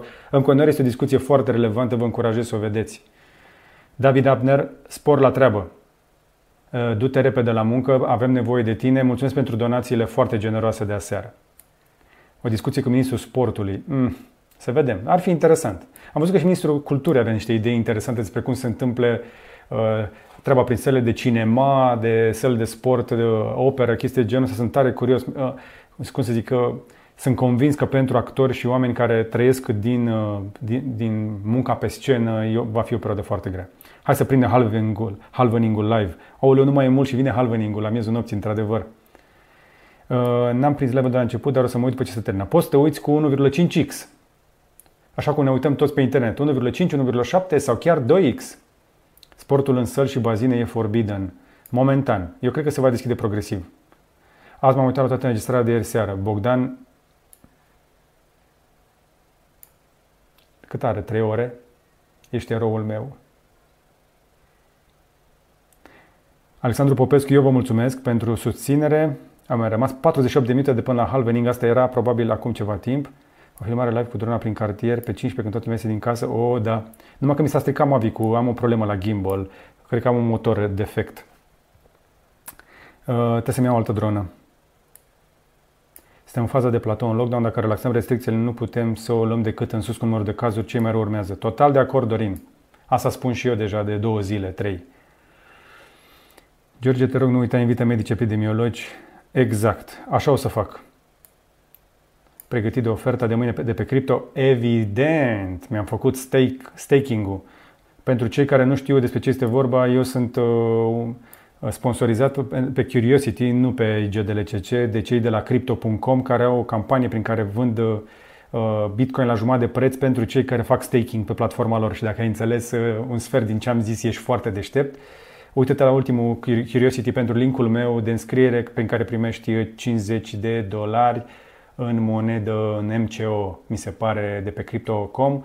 Te înscrii, transformi în CRO, faci staking pe exchange, nu, nu pe exchange, pe, pe programul lor de staking uh, și poți să cumperi mâine Bitcoin la jumătate de preț. Și din, acum, dacă ai înțeles 10% din ce am zis, ești foarte deștept.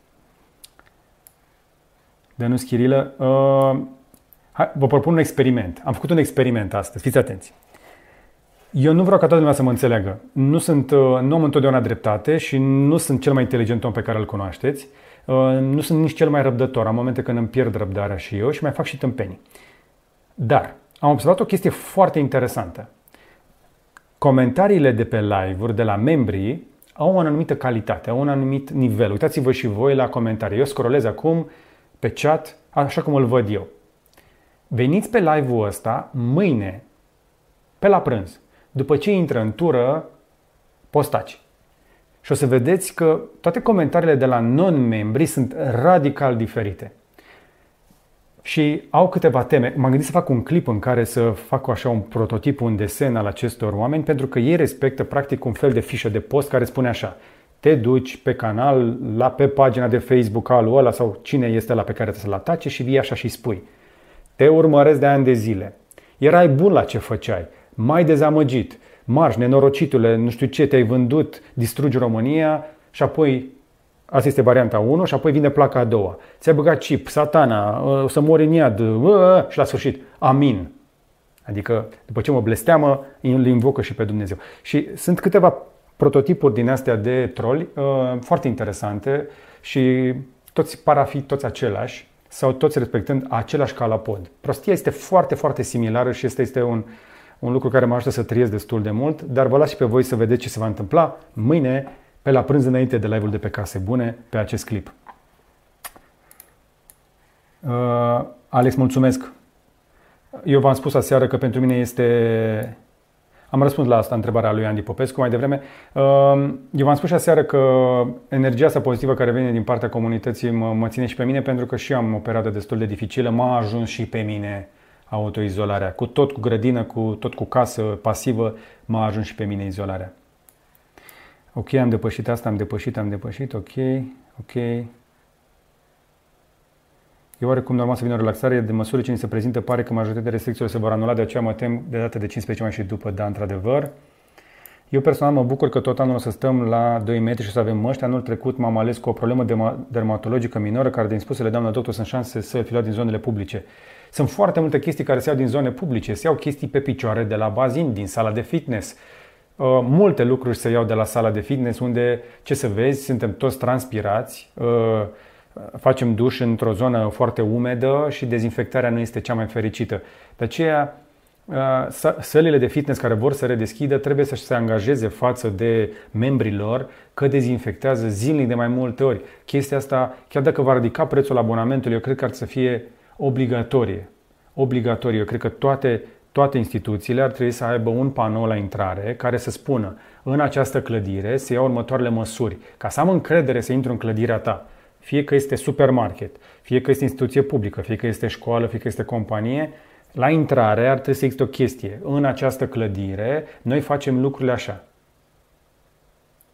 Poți să intri doar cu mască în condițiile astea. Nu respecti aceste reguli, nu mai intri la noi și cred că asta este singura chestie pe care o putem face în perioada următoare. George Bortoi. Mâine vom vorbi despre ce mașină merită să cumperi, pentru că, din ce aud eu, statul oferă cei mai mulți bani pentru o mașină electrică în continuare din toată, de pe toată planeta, dar românii au rămas fără bani de mașini electrice. Se pare. George, tu după data 15 mai rămâi în continuare în izolare sau te mai relaxezi un sfat ceva? Eu voi începe să ies, pe 15 mai m-am programat la Tuns, pentru că uh, refuz să mai arăt ca Ștefan Bănică Junior după o lună în Vaslui uh, sau în Corbeanca. Trebuie neapărat să mă tund și mi-e frică să-mi bag eu mașina în păr, pentru că capul meu este rotund, nu știu dacă vă dați seama, eu am un cap rotund și doar părul ăsta mai mare aici în partea de sus face ca acest cap rotund să nu arate ca un cap de pârneiaș. Și atunci trebuie să mă tund la cineva care știe să tundă altfel decât aș face eu cu mașina de jur împrejur și are și o bilă de bowling ca la pârnaie. Și atunci trebuie să mă duc să mă tund. Voi merge să mă tund, mai merg să verific lucrurile de la șantierul nostru și vom începe să facem content. Vom face content în ture la Cavaleria, la, la Cavaleria Hub. Oamenii noștri deja au început să vină progresiv în ture restrânse și foarte împrăștiați între ei. Nouă clădirea pe care am uh, cumpărat-o ne permite să lucrăm cu distanțare socială pentru că avem suficiente încăperi. Studioul meu este la mansardă, eu cu Radu avem la dispoziție uh, un spațiu suficient de generos. De sub Lorena are un birou în care poate lucra. Uh, grupurile de montaj sunt separate cu ușă și cu ventilație și ele. Avem un studio în care cineva poate să lucreze. De sub avem bucătărie și redacție. Plus că se mai poate lucra și afară. Deci putem să venim fără probleme 5, 6, 7 oameni și să păstrăm distanțarea socială între noi și așa vom lucra în continuare. Cred că am răspuns despre asta. A fost prea bun live-ul de aseară. Așa este, Alex, prea bun. Îmi expiră buletinul la sfârșitul lunii mai. Cum procedez? O întrebare foarte bună. Mie mi-a expirat de ziua mea, pe 6 martie. Eu am buletinul expirat, de am lucrat cu pașaportul și dacă ministrul se ține de cuvânt și face chestia aia uh, cu uh, buletinul digital sau măcar să-l facă de dimensiunea permisului de conducere, tot aș fi fericit. Pentru că buletinul meu actuală la mare, paleta de ping-pong uh, care nu încape niciun portofel omenesc, uh, mi era deja oprită pe la, uh, pe la toate aeroporturile germane. Nemții întotdeauna vedeau buletinul meu ca fiind fals. Dintr-un motiv foarte simplu, plasticul ieftin pus acum 10 ani pe buletinul meu, între timp s-a degradat. Mai răspuns, răspuns, răspuns. A, da, răspuns, breaking news egal fake news. Nu întotdeauna se exagerează. Televiziunile în perioada asta fac foarte puțin bani, au dat oameni afară și au tăiat foarte mult din salarii. Este foarte dificil să ții în picioare o televiziune cu 10 sute de angajați, unde costurile sunt foarte mari, când nu mai există bani de publicitate. Deci nu judec chestia asta economică, judec felul în care umbli după bani, pentru că tuturor ne este greu. Am răspuns, am răspuns. Buletinul își prelungește valabilitatea cu 90 de zile. Iată răspunsul la întrebare de mai devreme. Sorin Munteanu de acord, nu avem cifre reale câtă vreme nu avem testări suficiente. Ați văzut că nici ministrul nu ne-a spus cât de mult testăm. Din informațiile pe care le mai auzim, vreo 10.000 de teste pe zi, ceea ce puțin. Profesor Cercel este cel mai bun epidemiolog român, cel mai probabil. Bitcoinul la 8300 a început să crească din nou, că parcă scăzuse. În Brăila spun că nu mai este nimeni infectat momentan. O fi adevărat, domnul Schirilă? Întrebarea corectă este câte teste s-au făcut în ultimele 24 de ore în Brăila? Și abia după aceea putem să răspundem corect la întrebarea ta. Răzvan Atanasescu, cred că trebuie să ne dăm seama cât de mult de acum încolo trebuie să învățăm să trăim cu COVID. Ce părere ai? Da, am mai spus chestia asta în timpul interviului cu ministrul. Uh, sociologii spun așa, uh, pandemiile se termină în două feluri. Ori printr-o soluție medicală, adică mor toți cei infectați sau se vindecă, apare imunizarea de turmă, unii fac forme ușoare și se imunizează și uh, sau apare un vaccin pe care îl dăm la suficient de mult ca să ajungem la imunitatea de turmă. Adică cel puțin 80% imunitate. În momentul ăla poți să spui că ai oprit din punct de vedere medical pandemia. Asta este rezolvarea medicală, rezolvarea numărul 1. Rezolvarea numărul 2, câte vreme celelalte dinainte durează prea mult, există un prag dincolo de care oamenii își pierd răbdarea și economia trebuie repornită pentru că altfel facem foame. În, în scenariul ăsta suntem noi acum. Și atunci uh, trebuie să învățăm să trăim cu virusul și singurul mod în care putem trăi cu virusul este să ne luăm măsuri de prevedere. Cred că mi se repetă câteva comentarii. Da. Da, mulțumesc pentru încurajare. E încă de vreme. 21.47, mai stau uh, 10 minute. Ce părere despre faptul că animalele nu sunt incluse? Ba, eu cred că vor fi incluse, dacă nu au fost incluse deja între timp.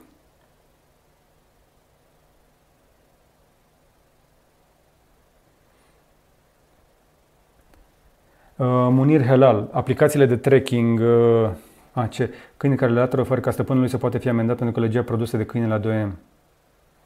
Bă, bună, bună chestie, nu știu, eu măcar am niște ferestre destul de bune și nu se mai aude, că și la noi se mai latră, uh, mai latră câinii, uh, dar în teorie tu poți să chemi poliția dacă latră un câine prea mult și stăpânul este obligat să le ia în casă.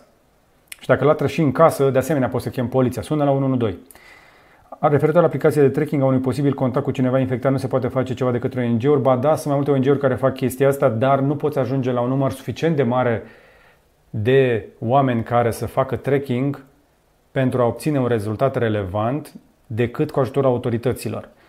Dacă Casa Națională de Sigurătate Sănătate sau Ministerul Sănătății sau Ministerul Afacerilor Interne, dacă o autoritate vine și spune vă propunem să vă instalați această aplicație pentru a putea avea o urmărire mai clară a infectărilor și cel puțin 30% din populație o instalează de bunăvoie, în momentul acela putem avea o înțelegere mai clară a cum se extinde pandemia. În România, reticența însă la această urmărire, din cauza uh, postacilor și a tuturor uh, tembelilor care cred că chipuri, 5G, virus, se creează o stare din asta de tensiune care face ca statului să fie frică să ne ofere o astfel de unealtă care până la urmă trebuie să ne ajute pe toți.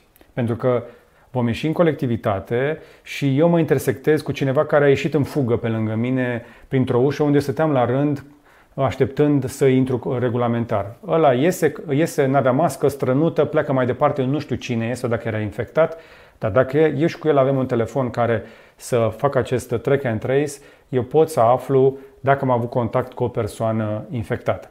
Este singurul mod în care aș putea să aflu lucrul ăsta anonimizat uh, cu ajutorul tehnologiei, pentru că nu avem destui oameni și destulă autorități care să-i verifice pe fiecare în parte și să le ia peste pe stradă pe ăla care este bolnav. Trebuie să declare singur. Deci ar să fie voluntară chestia asta. Toți ar trebui să ne înregistrăm undeva. Și cel mai probabil, dacă statul nu o să o facă, va trebui să începem să folosim noi de bunăvoie aplicația de la Apple Google. Sper să nu ajungem la chestia asta. Bogdan Vlad Ropcean. Hai să zicem că ăsta a fost testul suprem cu casa, dar fără încărcarea mașinii. Nu știu la ce se referă. Alex, Alex, Andy, mulțumesc pentru încă 2 dolari.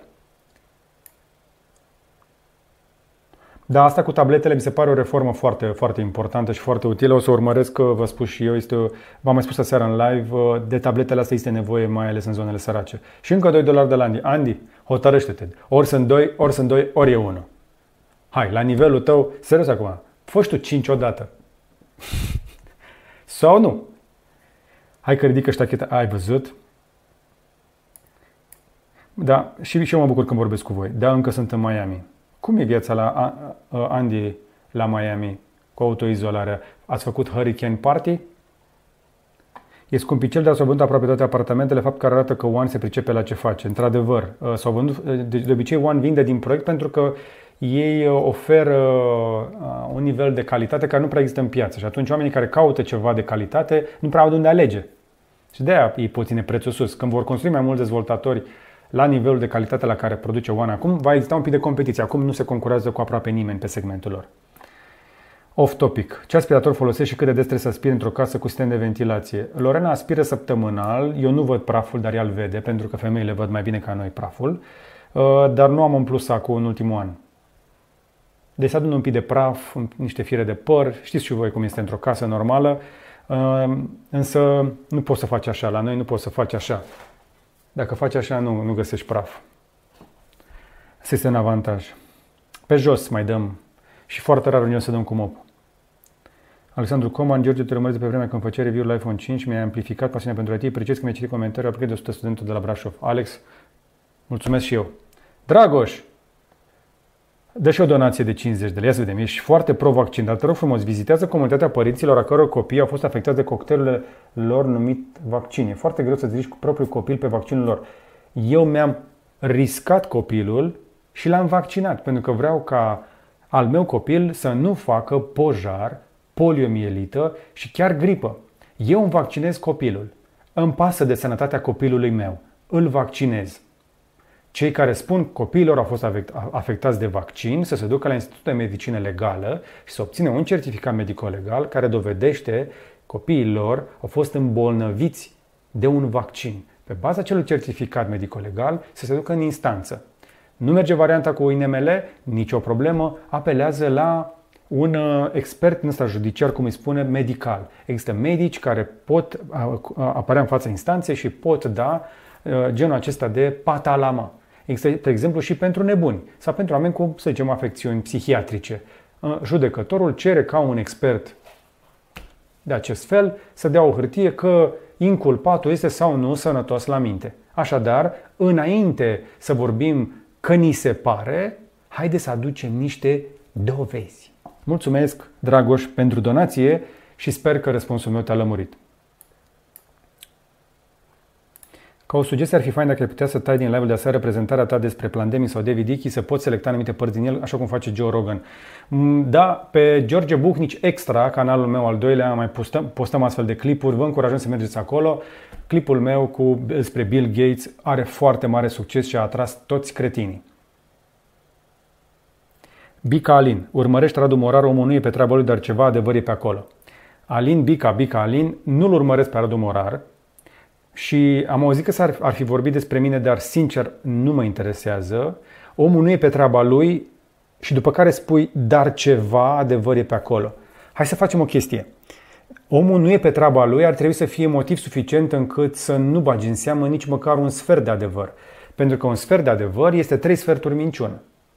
Și atunci, hai să încercăm să ne folosim creierul și bunul simț, pentru că poți să construiești cu sferturi de adevăr, o conspirație în care reptilienii cu un ochi în frunte și cu cipuri în mână vor să ocupe planeta.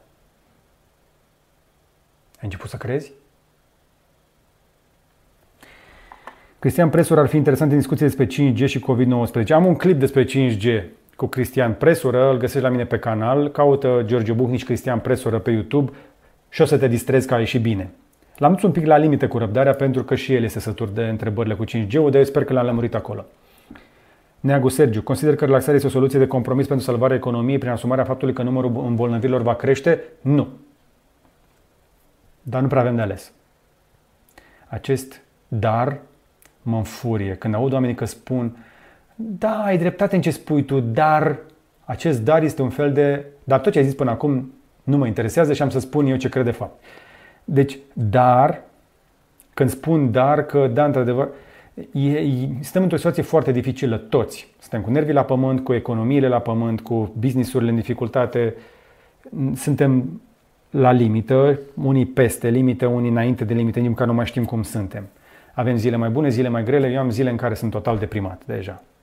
Și cu toate astea știu că trebuie să revin la muncă pentru că am o responsabilitate față de 11 oameni și față de familiile lor și față de familia mea și de familia, față de familia mea extinsă. Și asta este încercarea cea mai grea pentru oamenii care au răspundere față de alți oameni în această perioadă. Să te preocupi de siguranța ta, pentru că eu mai am niște bani puși deoparte, la cât de puțin consum eu zilele astea, pot să stau cu banii pe care am puși deoparte multe luni de zile în autoizolare. Dar dacă eu mă bag cu totul în izolare, oamenii care depind de mine, ce o să facă? Asta este o întrebare la care uh, antreprenorii știu că nu poți da un răspuns ușor. Alin Mustață, ce părere despre faptul că animalele nu sunt incluse? Am răspuns. Dragoș ce? Nu e mai greu să moare de jur. Se moare și de astea mult. Deja Ministrul Sănătății Nelu Dător a vorbit despre epidemia de pojar din România. Voi știți că avem epidemie de pojar în România? Și eu astăzi am văzut live-ul de ieri 3 ore 23. Nu cred, Andrei. 3 ore 23 am vorbit aseară. Sper că ai dat pe 2X. Daniel Boian, alerg la ora asta, dar te ascult. Felicitări! Eu fac sport mâine. Mâine e ziua mea de sport. Uh, fac două zile pe săptămână sport. Șerban Virgil, mulțumesc pentru donație. Și mulțumim pentru respect, Cristi Duică. O să fie review cu Motorola Moto Edge Plus atunci când o să fie lansat? Da, va fi. Alim, o dacă tu poți vorbi cu un câine să-l faci să nu ok. Unul dintre comentariile serii. Pe bani nu-ți permit să vorbești aiurea, ai dat un ban să spui ceva. Așa e, Alex. Și asta apreciez eu foarte mult la troli. Ei nu dau nici măcar 2 lei când vor să înjure. Pentru că la noi pragul ca să poți comenta pe live-uri este de 2 lei pe lună. Dai 2 lei să înjuri toată luna. Și totuși oamenii ăștia nu dau nici măcar 2 lei. Probabil că nu merge cardul de la KGB. Au fi și apostolii postacii. Corect, Andy.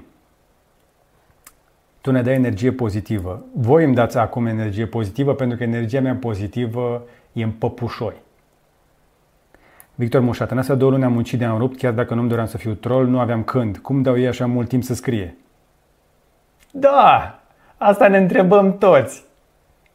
Cum mama lor au atâta timp să se isterizeze și să urle de cipul, bucnici, vaccinuri 5G-uri și hu, hu. Deci dacă vrei efectiv să vezi care este nivelul de prostie al unora și cât de activ sunt postacii, uh, intră la orice live al guvernului, indiferent ce se spune acolo. Astăzi, spre exemplu, credeam că o să anunțe chestiile astea cu relaxarea și am intrat și eu pe unul dintre live-uri, nu prea le urmăresc, dar la asta am intrat.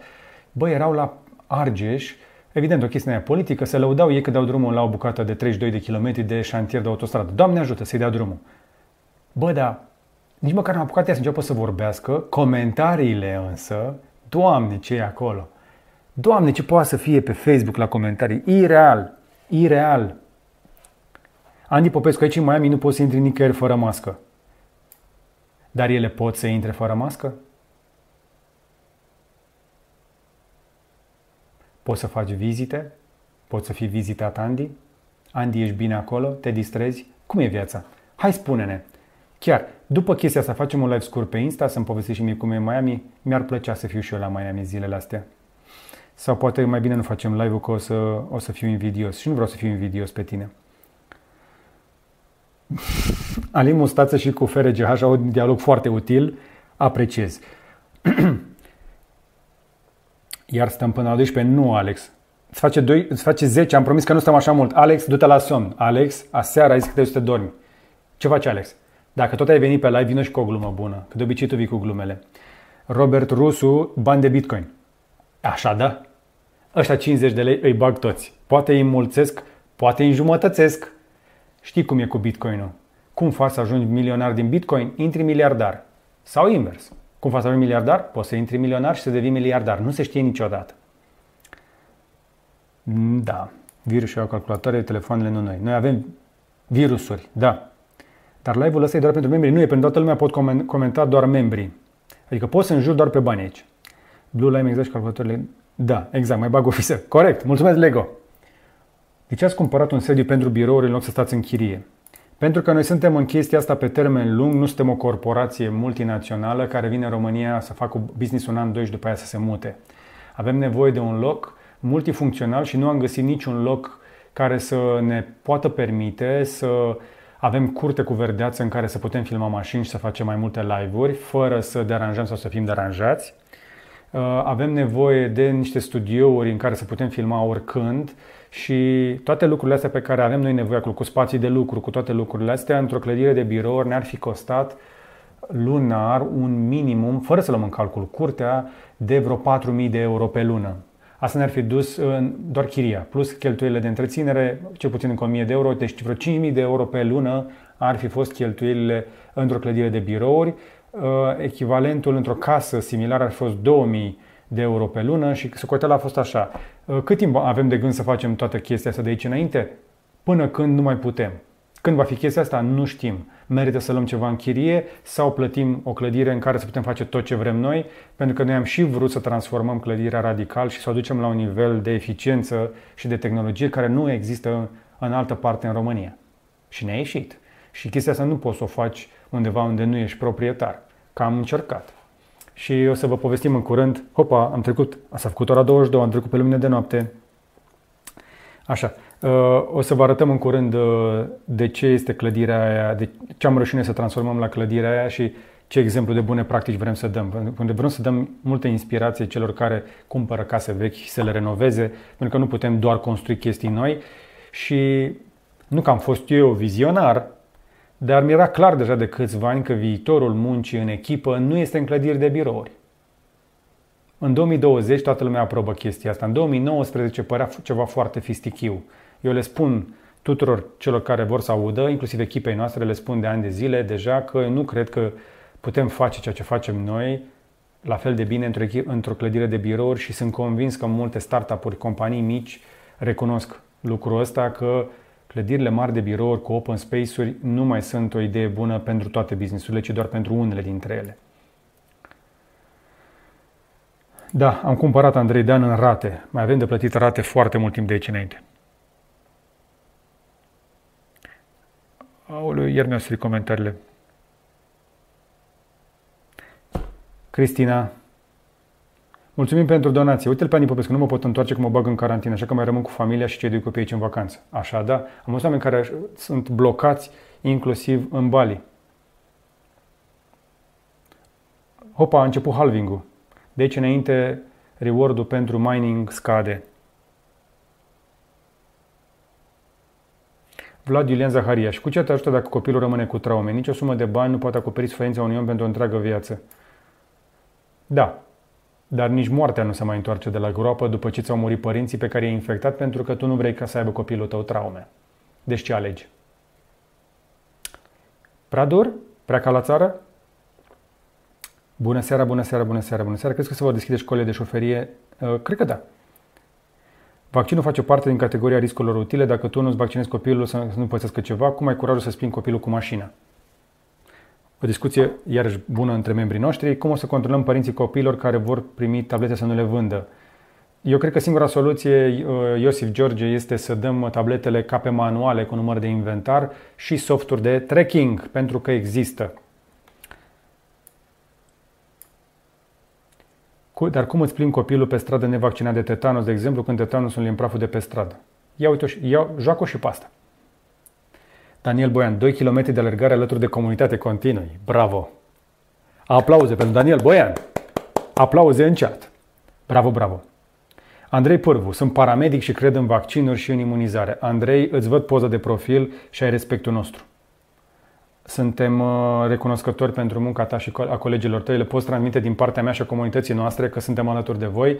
Apreciez că ești și membru nou aici pe canal. Trebuie să știi că suntem uh, nu doar de formă alături de voi. Uh, noi chiar am încercat, spre exemplu, și prin comunitatea Cavaleria să ajutăm, am reușit să ajutăm prin oamenii destul de apropiați ai noștri să popularizăm și să punem în legătură producători de viziere, inclusiv parteneri de noștri s-au apucat de făcut viziere, cum este Laurențiu Cojocaru, pe care îl salut dacă ne urmărește.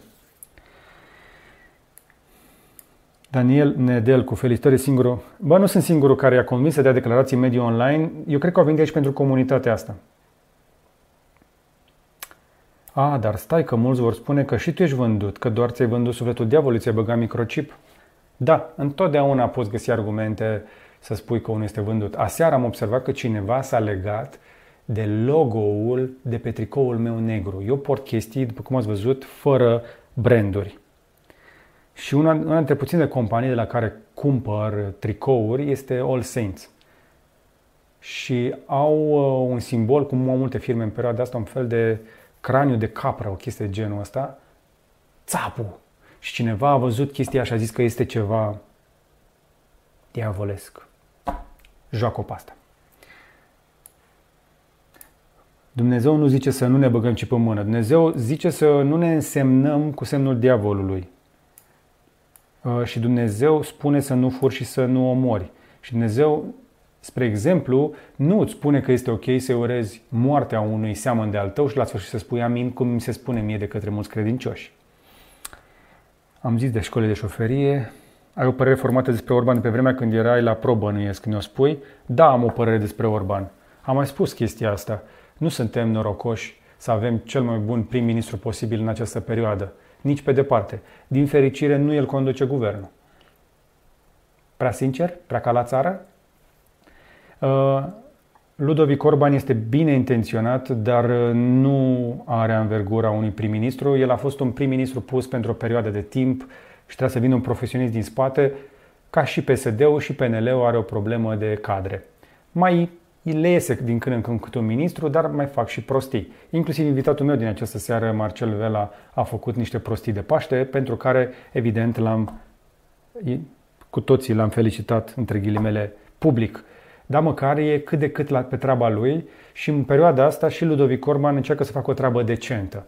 Că nu ne dă inspirație, că nu ne dă curaj, că nu ne dă putere, că nu, nu ne dă senzația că ne reprezintă într-un moment greu și dificil, arată că capacitatea lui politică este destul de limitată. Suficient de clar? Avem nevoie de adevărați lideri în astfel de perioade și dacă găsiți voi unul să mă anunțați.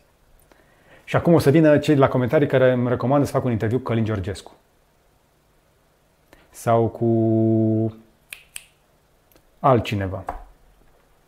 S-a găsit pertusii și difterii în Ucraina la graniță pentru că nu s-au vaccinat. Deci poate ajunge oricum în România, vaccinați-vă copiii.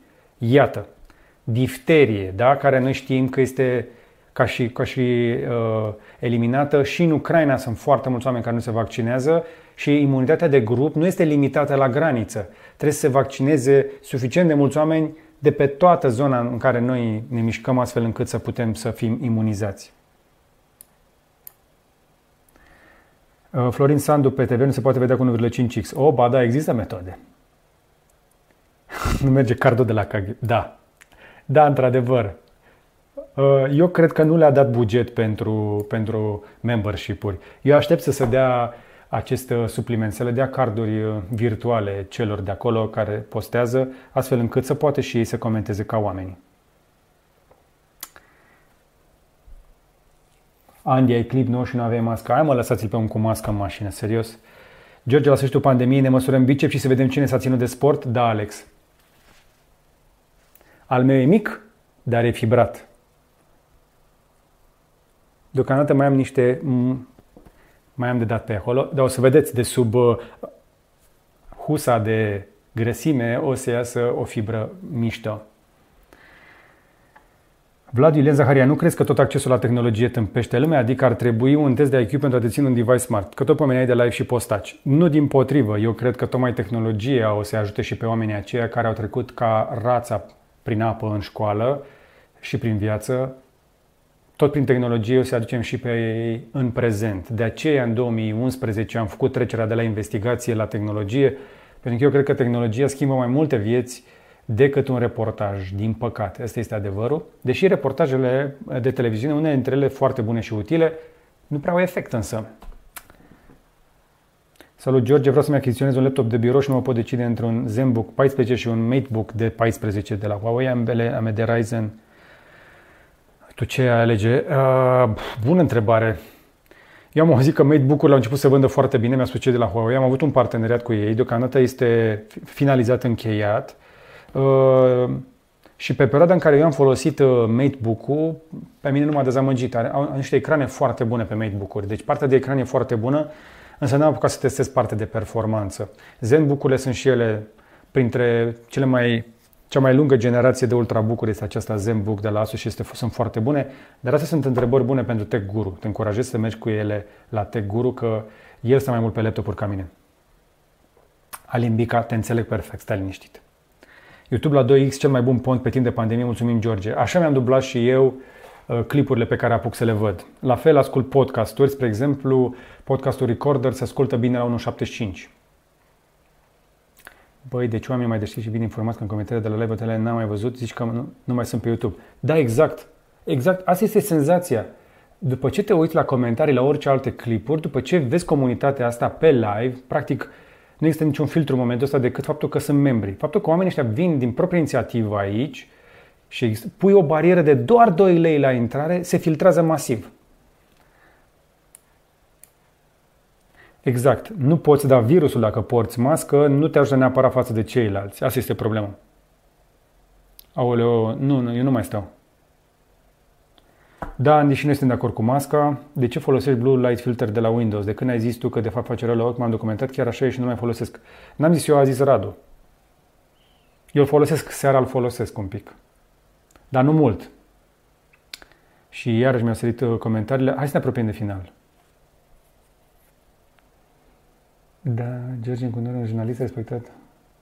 Asta cu respectul e relativă. Am și mulți oameni care nu mă respectă. Mulțumesc pentru donația Alex Nazare de două ori. Mulțumesc pentru coroanele tale daneze. M-am uitat la... S-a uitat Lorena mai mult, dar eu m-am uitat ca așa cu coada ochiului la uh, Last Kingdom, uh, unde danezii tot atacă britanicii. Am avut aici și coroane daneze și am avut și lire sterline în seara asta, deci s-a recreat uh, serialul. Uh, Emanuel, Dan Cristian Ciuc. George nu mai e de mult jurnalist influencer, își spune părerea și cei care îl urmărim, urmărim pentru că rezonăm. Băi, asta este o discuție întreagă. Eu sunt uh, de educație, de formare și prin carieră jurnalist. Practic, când ești jurnalist e nu mai e o alegere, devine de fapt o vocație, devine o chestie care ești. Și acum faptul că eu funcționez și ca influencer, să zicem, pentru că am, dincolo de munca de jurnalist, am și parteneriate comerciale în care promovez anumite mărci și produse, chestia asta intră într-o contradicție pe un palier etic cu munca de jurnalist. Și sunt de acord cu chestia asta. Problema apare din faptul că să fii doar jurnalist nu mai este de ajuns. Nu ai cum. Mai sunt foarte puțini jurnaliști în România care pot face muncă pură de jurnalist și nu poți trăi o viață decentă doar din munca de jurnalist. Sunt foarte puțini oameni care o pot face pentru că sunt ținuți într-un cocon. Sunt protejați de instituția la care lucrează, de companie, de organizație. Adică sunt foarte puțini oameni care sunt în acest uh, loc. Un astfel de cocon, un astfel de cocon de protecție al muncii de jurnalist este România Te Iubesc. Nu știu câte vreme va mai rezista acest experiment reușit, dar echipa de la România Te Iubesc este într-un astfel de cocon. La fel, în partea privată, spre exemplu, cei de la Recorder, Republica și mai erau uh, G4 Media, sunt câteva mici organizații de media online care încearcă să ofere unor jurnaliști un anumit grad de libertate în care să facă muncă jurnalistică. Însă toate aceste organizații trebuie să facă bani de undeva din publicitate sau din alte lucruri. Eu, dacă vreau să fiu independent și să pot să dezvolt ceea ce îmi doresc eu, eu am încercat să dezvolt ceea ce îmi doresc eu, partea să de comunicare, de tehnologie, de mai multe lucruri în interiorul uh, ProTV și nu am putut să dezvolt mai mult lucruri ăsta și am încercat să plec pe cont propriu. Nu e de vine televiziunea că eu mi-am dorit să fac lucrurile altfel și să le ridic la un alt nivel. Nu era în planul lor de investiții, de priorități, nu am găsit uh, deschidere pentru ceea ce îmi doream eu să fac. Și atunci e ok, nu trebuie să, cum să zic, dacă la mine vine cineva mâine și spune că aș vrea să transformăm Cavaleria într-un magazin uh, de Pampers, evident că nici eu n-aș accepta. Acum, e o extremă ce zic eu, dar ca să înțelegeți, uh, foarte puțini manageri sunt deschiși când vine cineva din subordinea lor să spună. Eu, eu, eu nu văd lucrurile așa la schimba radical. Dar dacă ar veni, spre exemplu, Mariana Andrei să-mi spună că vrea să schimbe ceva la contentul pe care îl face, Lorena, spre exemplu, ar putea să spună că e ok. Deci sunt anumite nivele de flexibilitate pe care eu nu le-am primit. Și atunci eu am ales să plec în digital și să fac lucrurile pe cont propriu. Sunt însă în această situație în care dacă vreau să fiu independent, trebuie să mă finanțez independent și a trebuit să aleg. Ori colaborez cu branduri, cu companii și fac activități de, și de promovare, ori intru într-o multinațională, într-o corporație de media sau îmi iau un finanțator politic sau ceva de felul ăsta. Și acum eu vă întreb eu pe voi, mai bine într-o corporație sau cu sprijin politic sau cu orice altă sursă de finanțare care să-mi dea un anumit grad de libertate sau această libertate în forma pe care eu o înțeleg, în condițiile în care mă finanțez cu bani din reclamă. Și formele în care noi ne finanțăm, las că am văzut că sunt la vedere, avem uh, plasări pentru accesorii, pentru telefoane. Uh, grosul banilor noștri vin, uh, spre exemplu, de la cei de la GSM-Net, mai am mai avut anumite asocieri cu anumite uh, uh, produse în astea care nu vin să afecteze direct comunicarea noastră editorială. Spre exemplu, acum avem pe Case Bune un material în care am explicat cum am, ne-am ales noi pavajul și ne-am ales și am ales pavajul de la Zemel Rock și ne-a spus, uite, noi vrem să folosim de la voi. Cum vi se pare dacă am explicat cum se pune pavajul împreună cu voi? Dar asta nu înseamnă că vom lăuda pavajul, ci vom spune cum se pune. Și am zis, da, ok. Și cam asta este modul în care încercăm noi să ne finanțăm și eu cred că este un viitor al jurnalismului. Este o formă de jurnalism și asta nu este jurnalist pur și nu este nici influencer, că nu intru pe Instagram, fac o poză, hei, și după aceea aștept să curgă like-urile și pe mă duc la firme și le spun, am să dau o postare și o să vină fanii să spună like. Și cu asta m-aș apropia de final. Le mulțumesc încă o dată tuturor celor care au comentat. Sunteți foarte mulți, sunteți foarte inimoși și sunt absolut recunoscător. Fantoma de Re mi-a trimis un mesaj să citesc ce pe Instagram. O să încerc. Și pe Instagram primesc foarte multe. Văd că live-urile acestea merg mult mai bine decât uh, ce fac eu de obicei cu invitați. Vă interesează mai mult uh, să vă întrebați voi pe mine, să vorbesc eu cu voi, decât se pare vă plac invitații pe care îi aduc de, de foarte multe ori, deși mă străduiesc. Uh,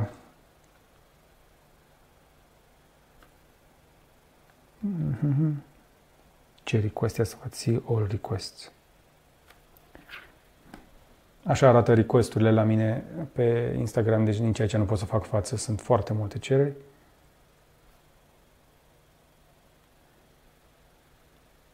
Cineva care e în Londra, secția consulară ambasadă, așa, prezent un mesaj că nu poți să-și faci bilet de avion dacă nu ai de identitate, da.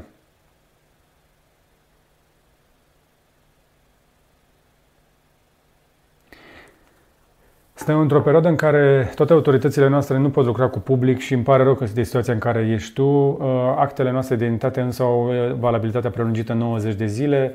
Te poți duce cu uh, actul acesta chiar expirat și cu o dovadă că autoritățile au zis chestia asta. Ani Popescu e mai interactiv aici, de aia plus că nivelul de IQ din comentarii de aici e mai mare. Așa este, Andy.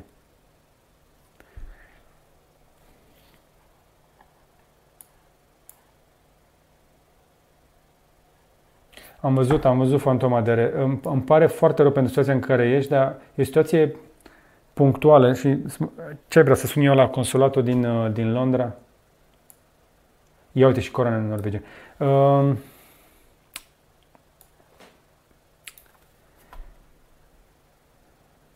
o să mă mai uit încă o dată la mesajul tău după live, promit.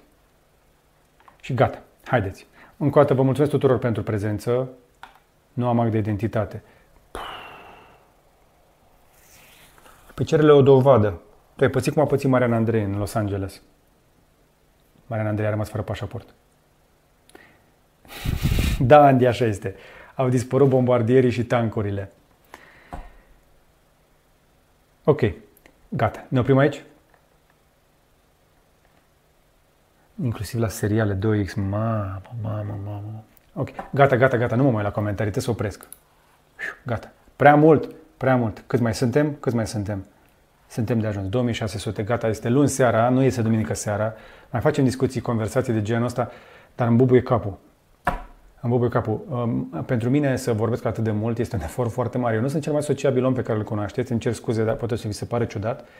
Um, nu sunt nici monden, nu prea mă vedeți pe la evenimente, nici când se făceau uh, și nu exista uh, distanțare socială și când vin și vorbesc că mă consum foarte tare și de aceea după aceea mă duc să stau, să zac pe canapea până îmi revin. Dar nu cred că aveți nevoie să știți chestia asta. Mulțumesc tuturor că ați venit.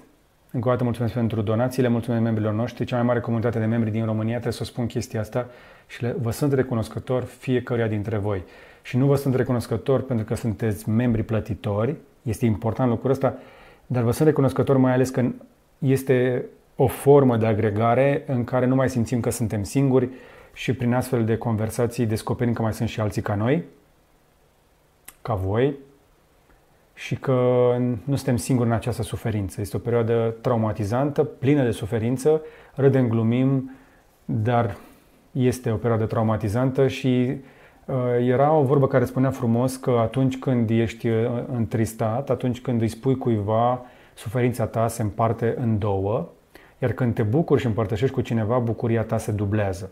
Și eu cred că asta am reușit să facem împreună și de aceea vă sunt recunoscător înainte de orice. Și cam atât că mă emoționez și ajunge. Seara bună tuturor! Să fiți sănătoși și aveți răbdare. Numai bine!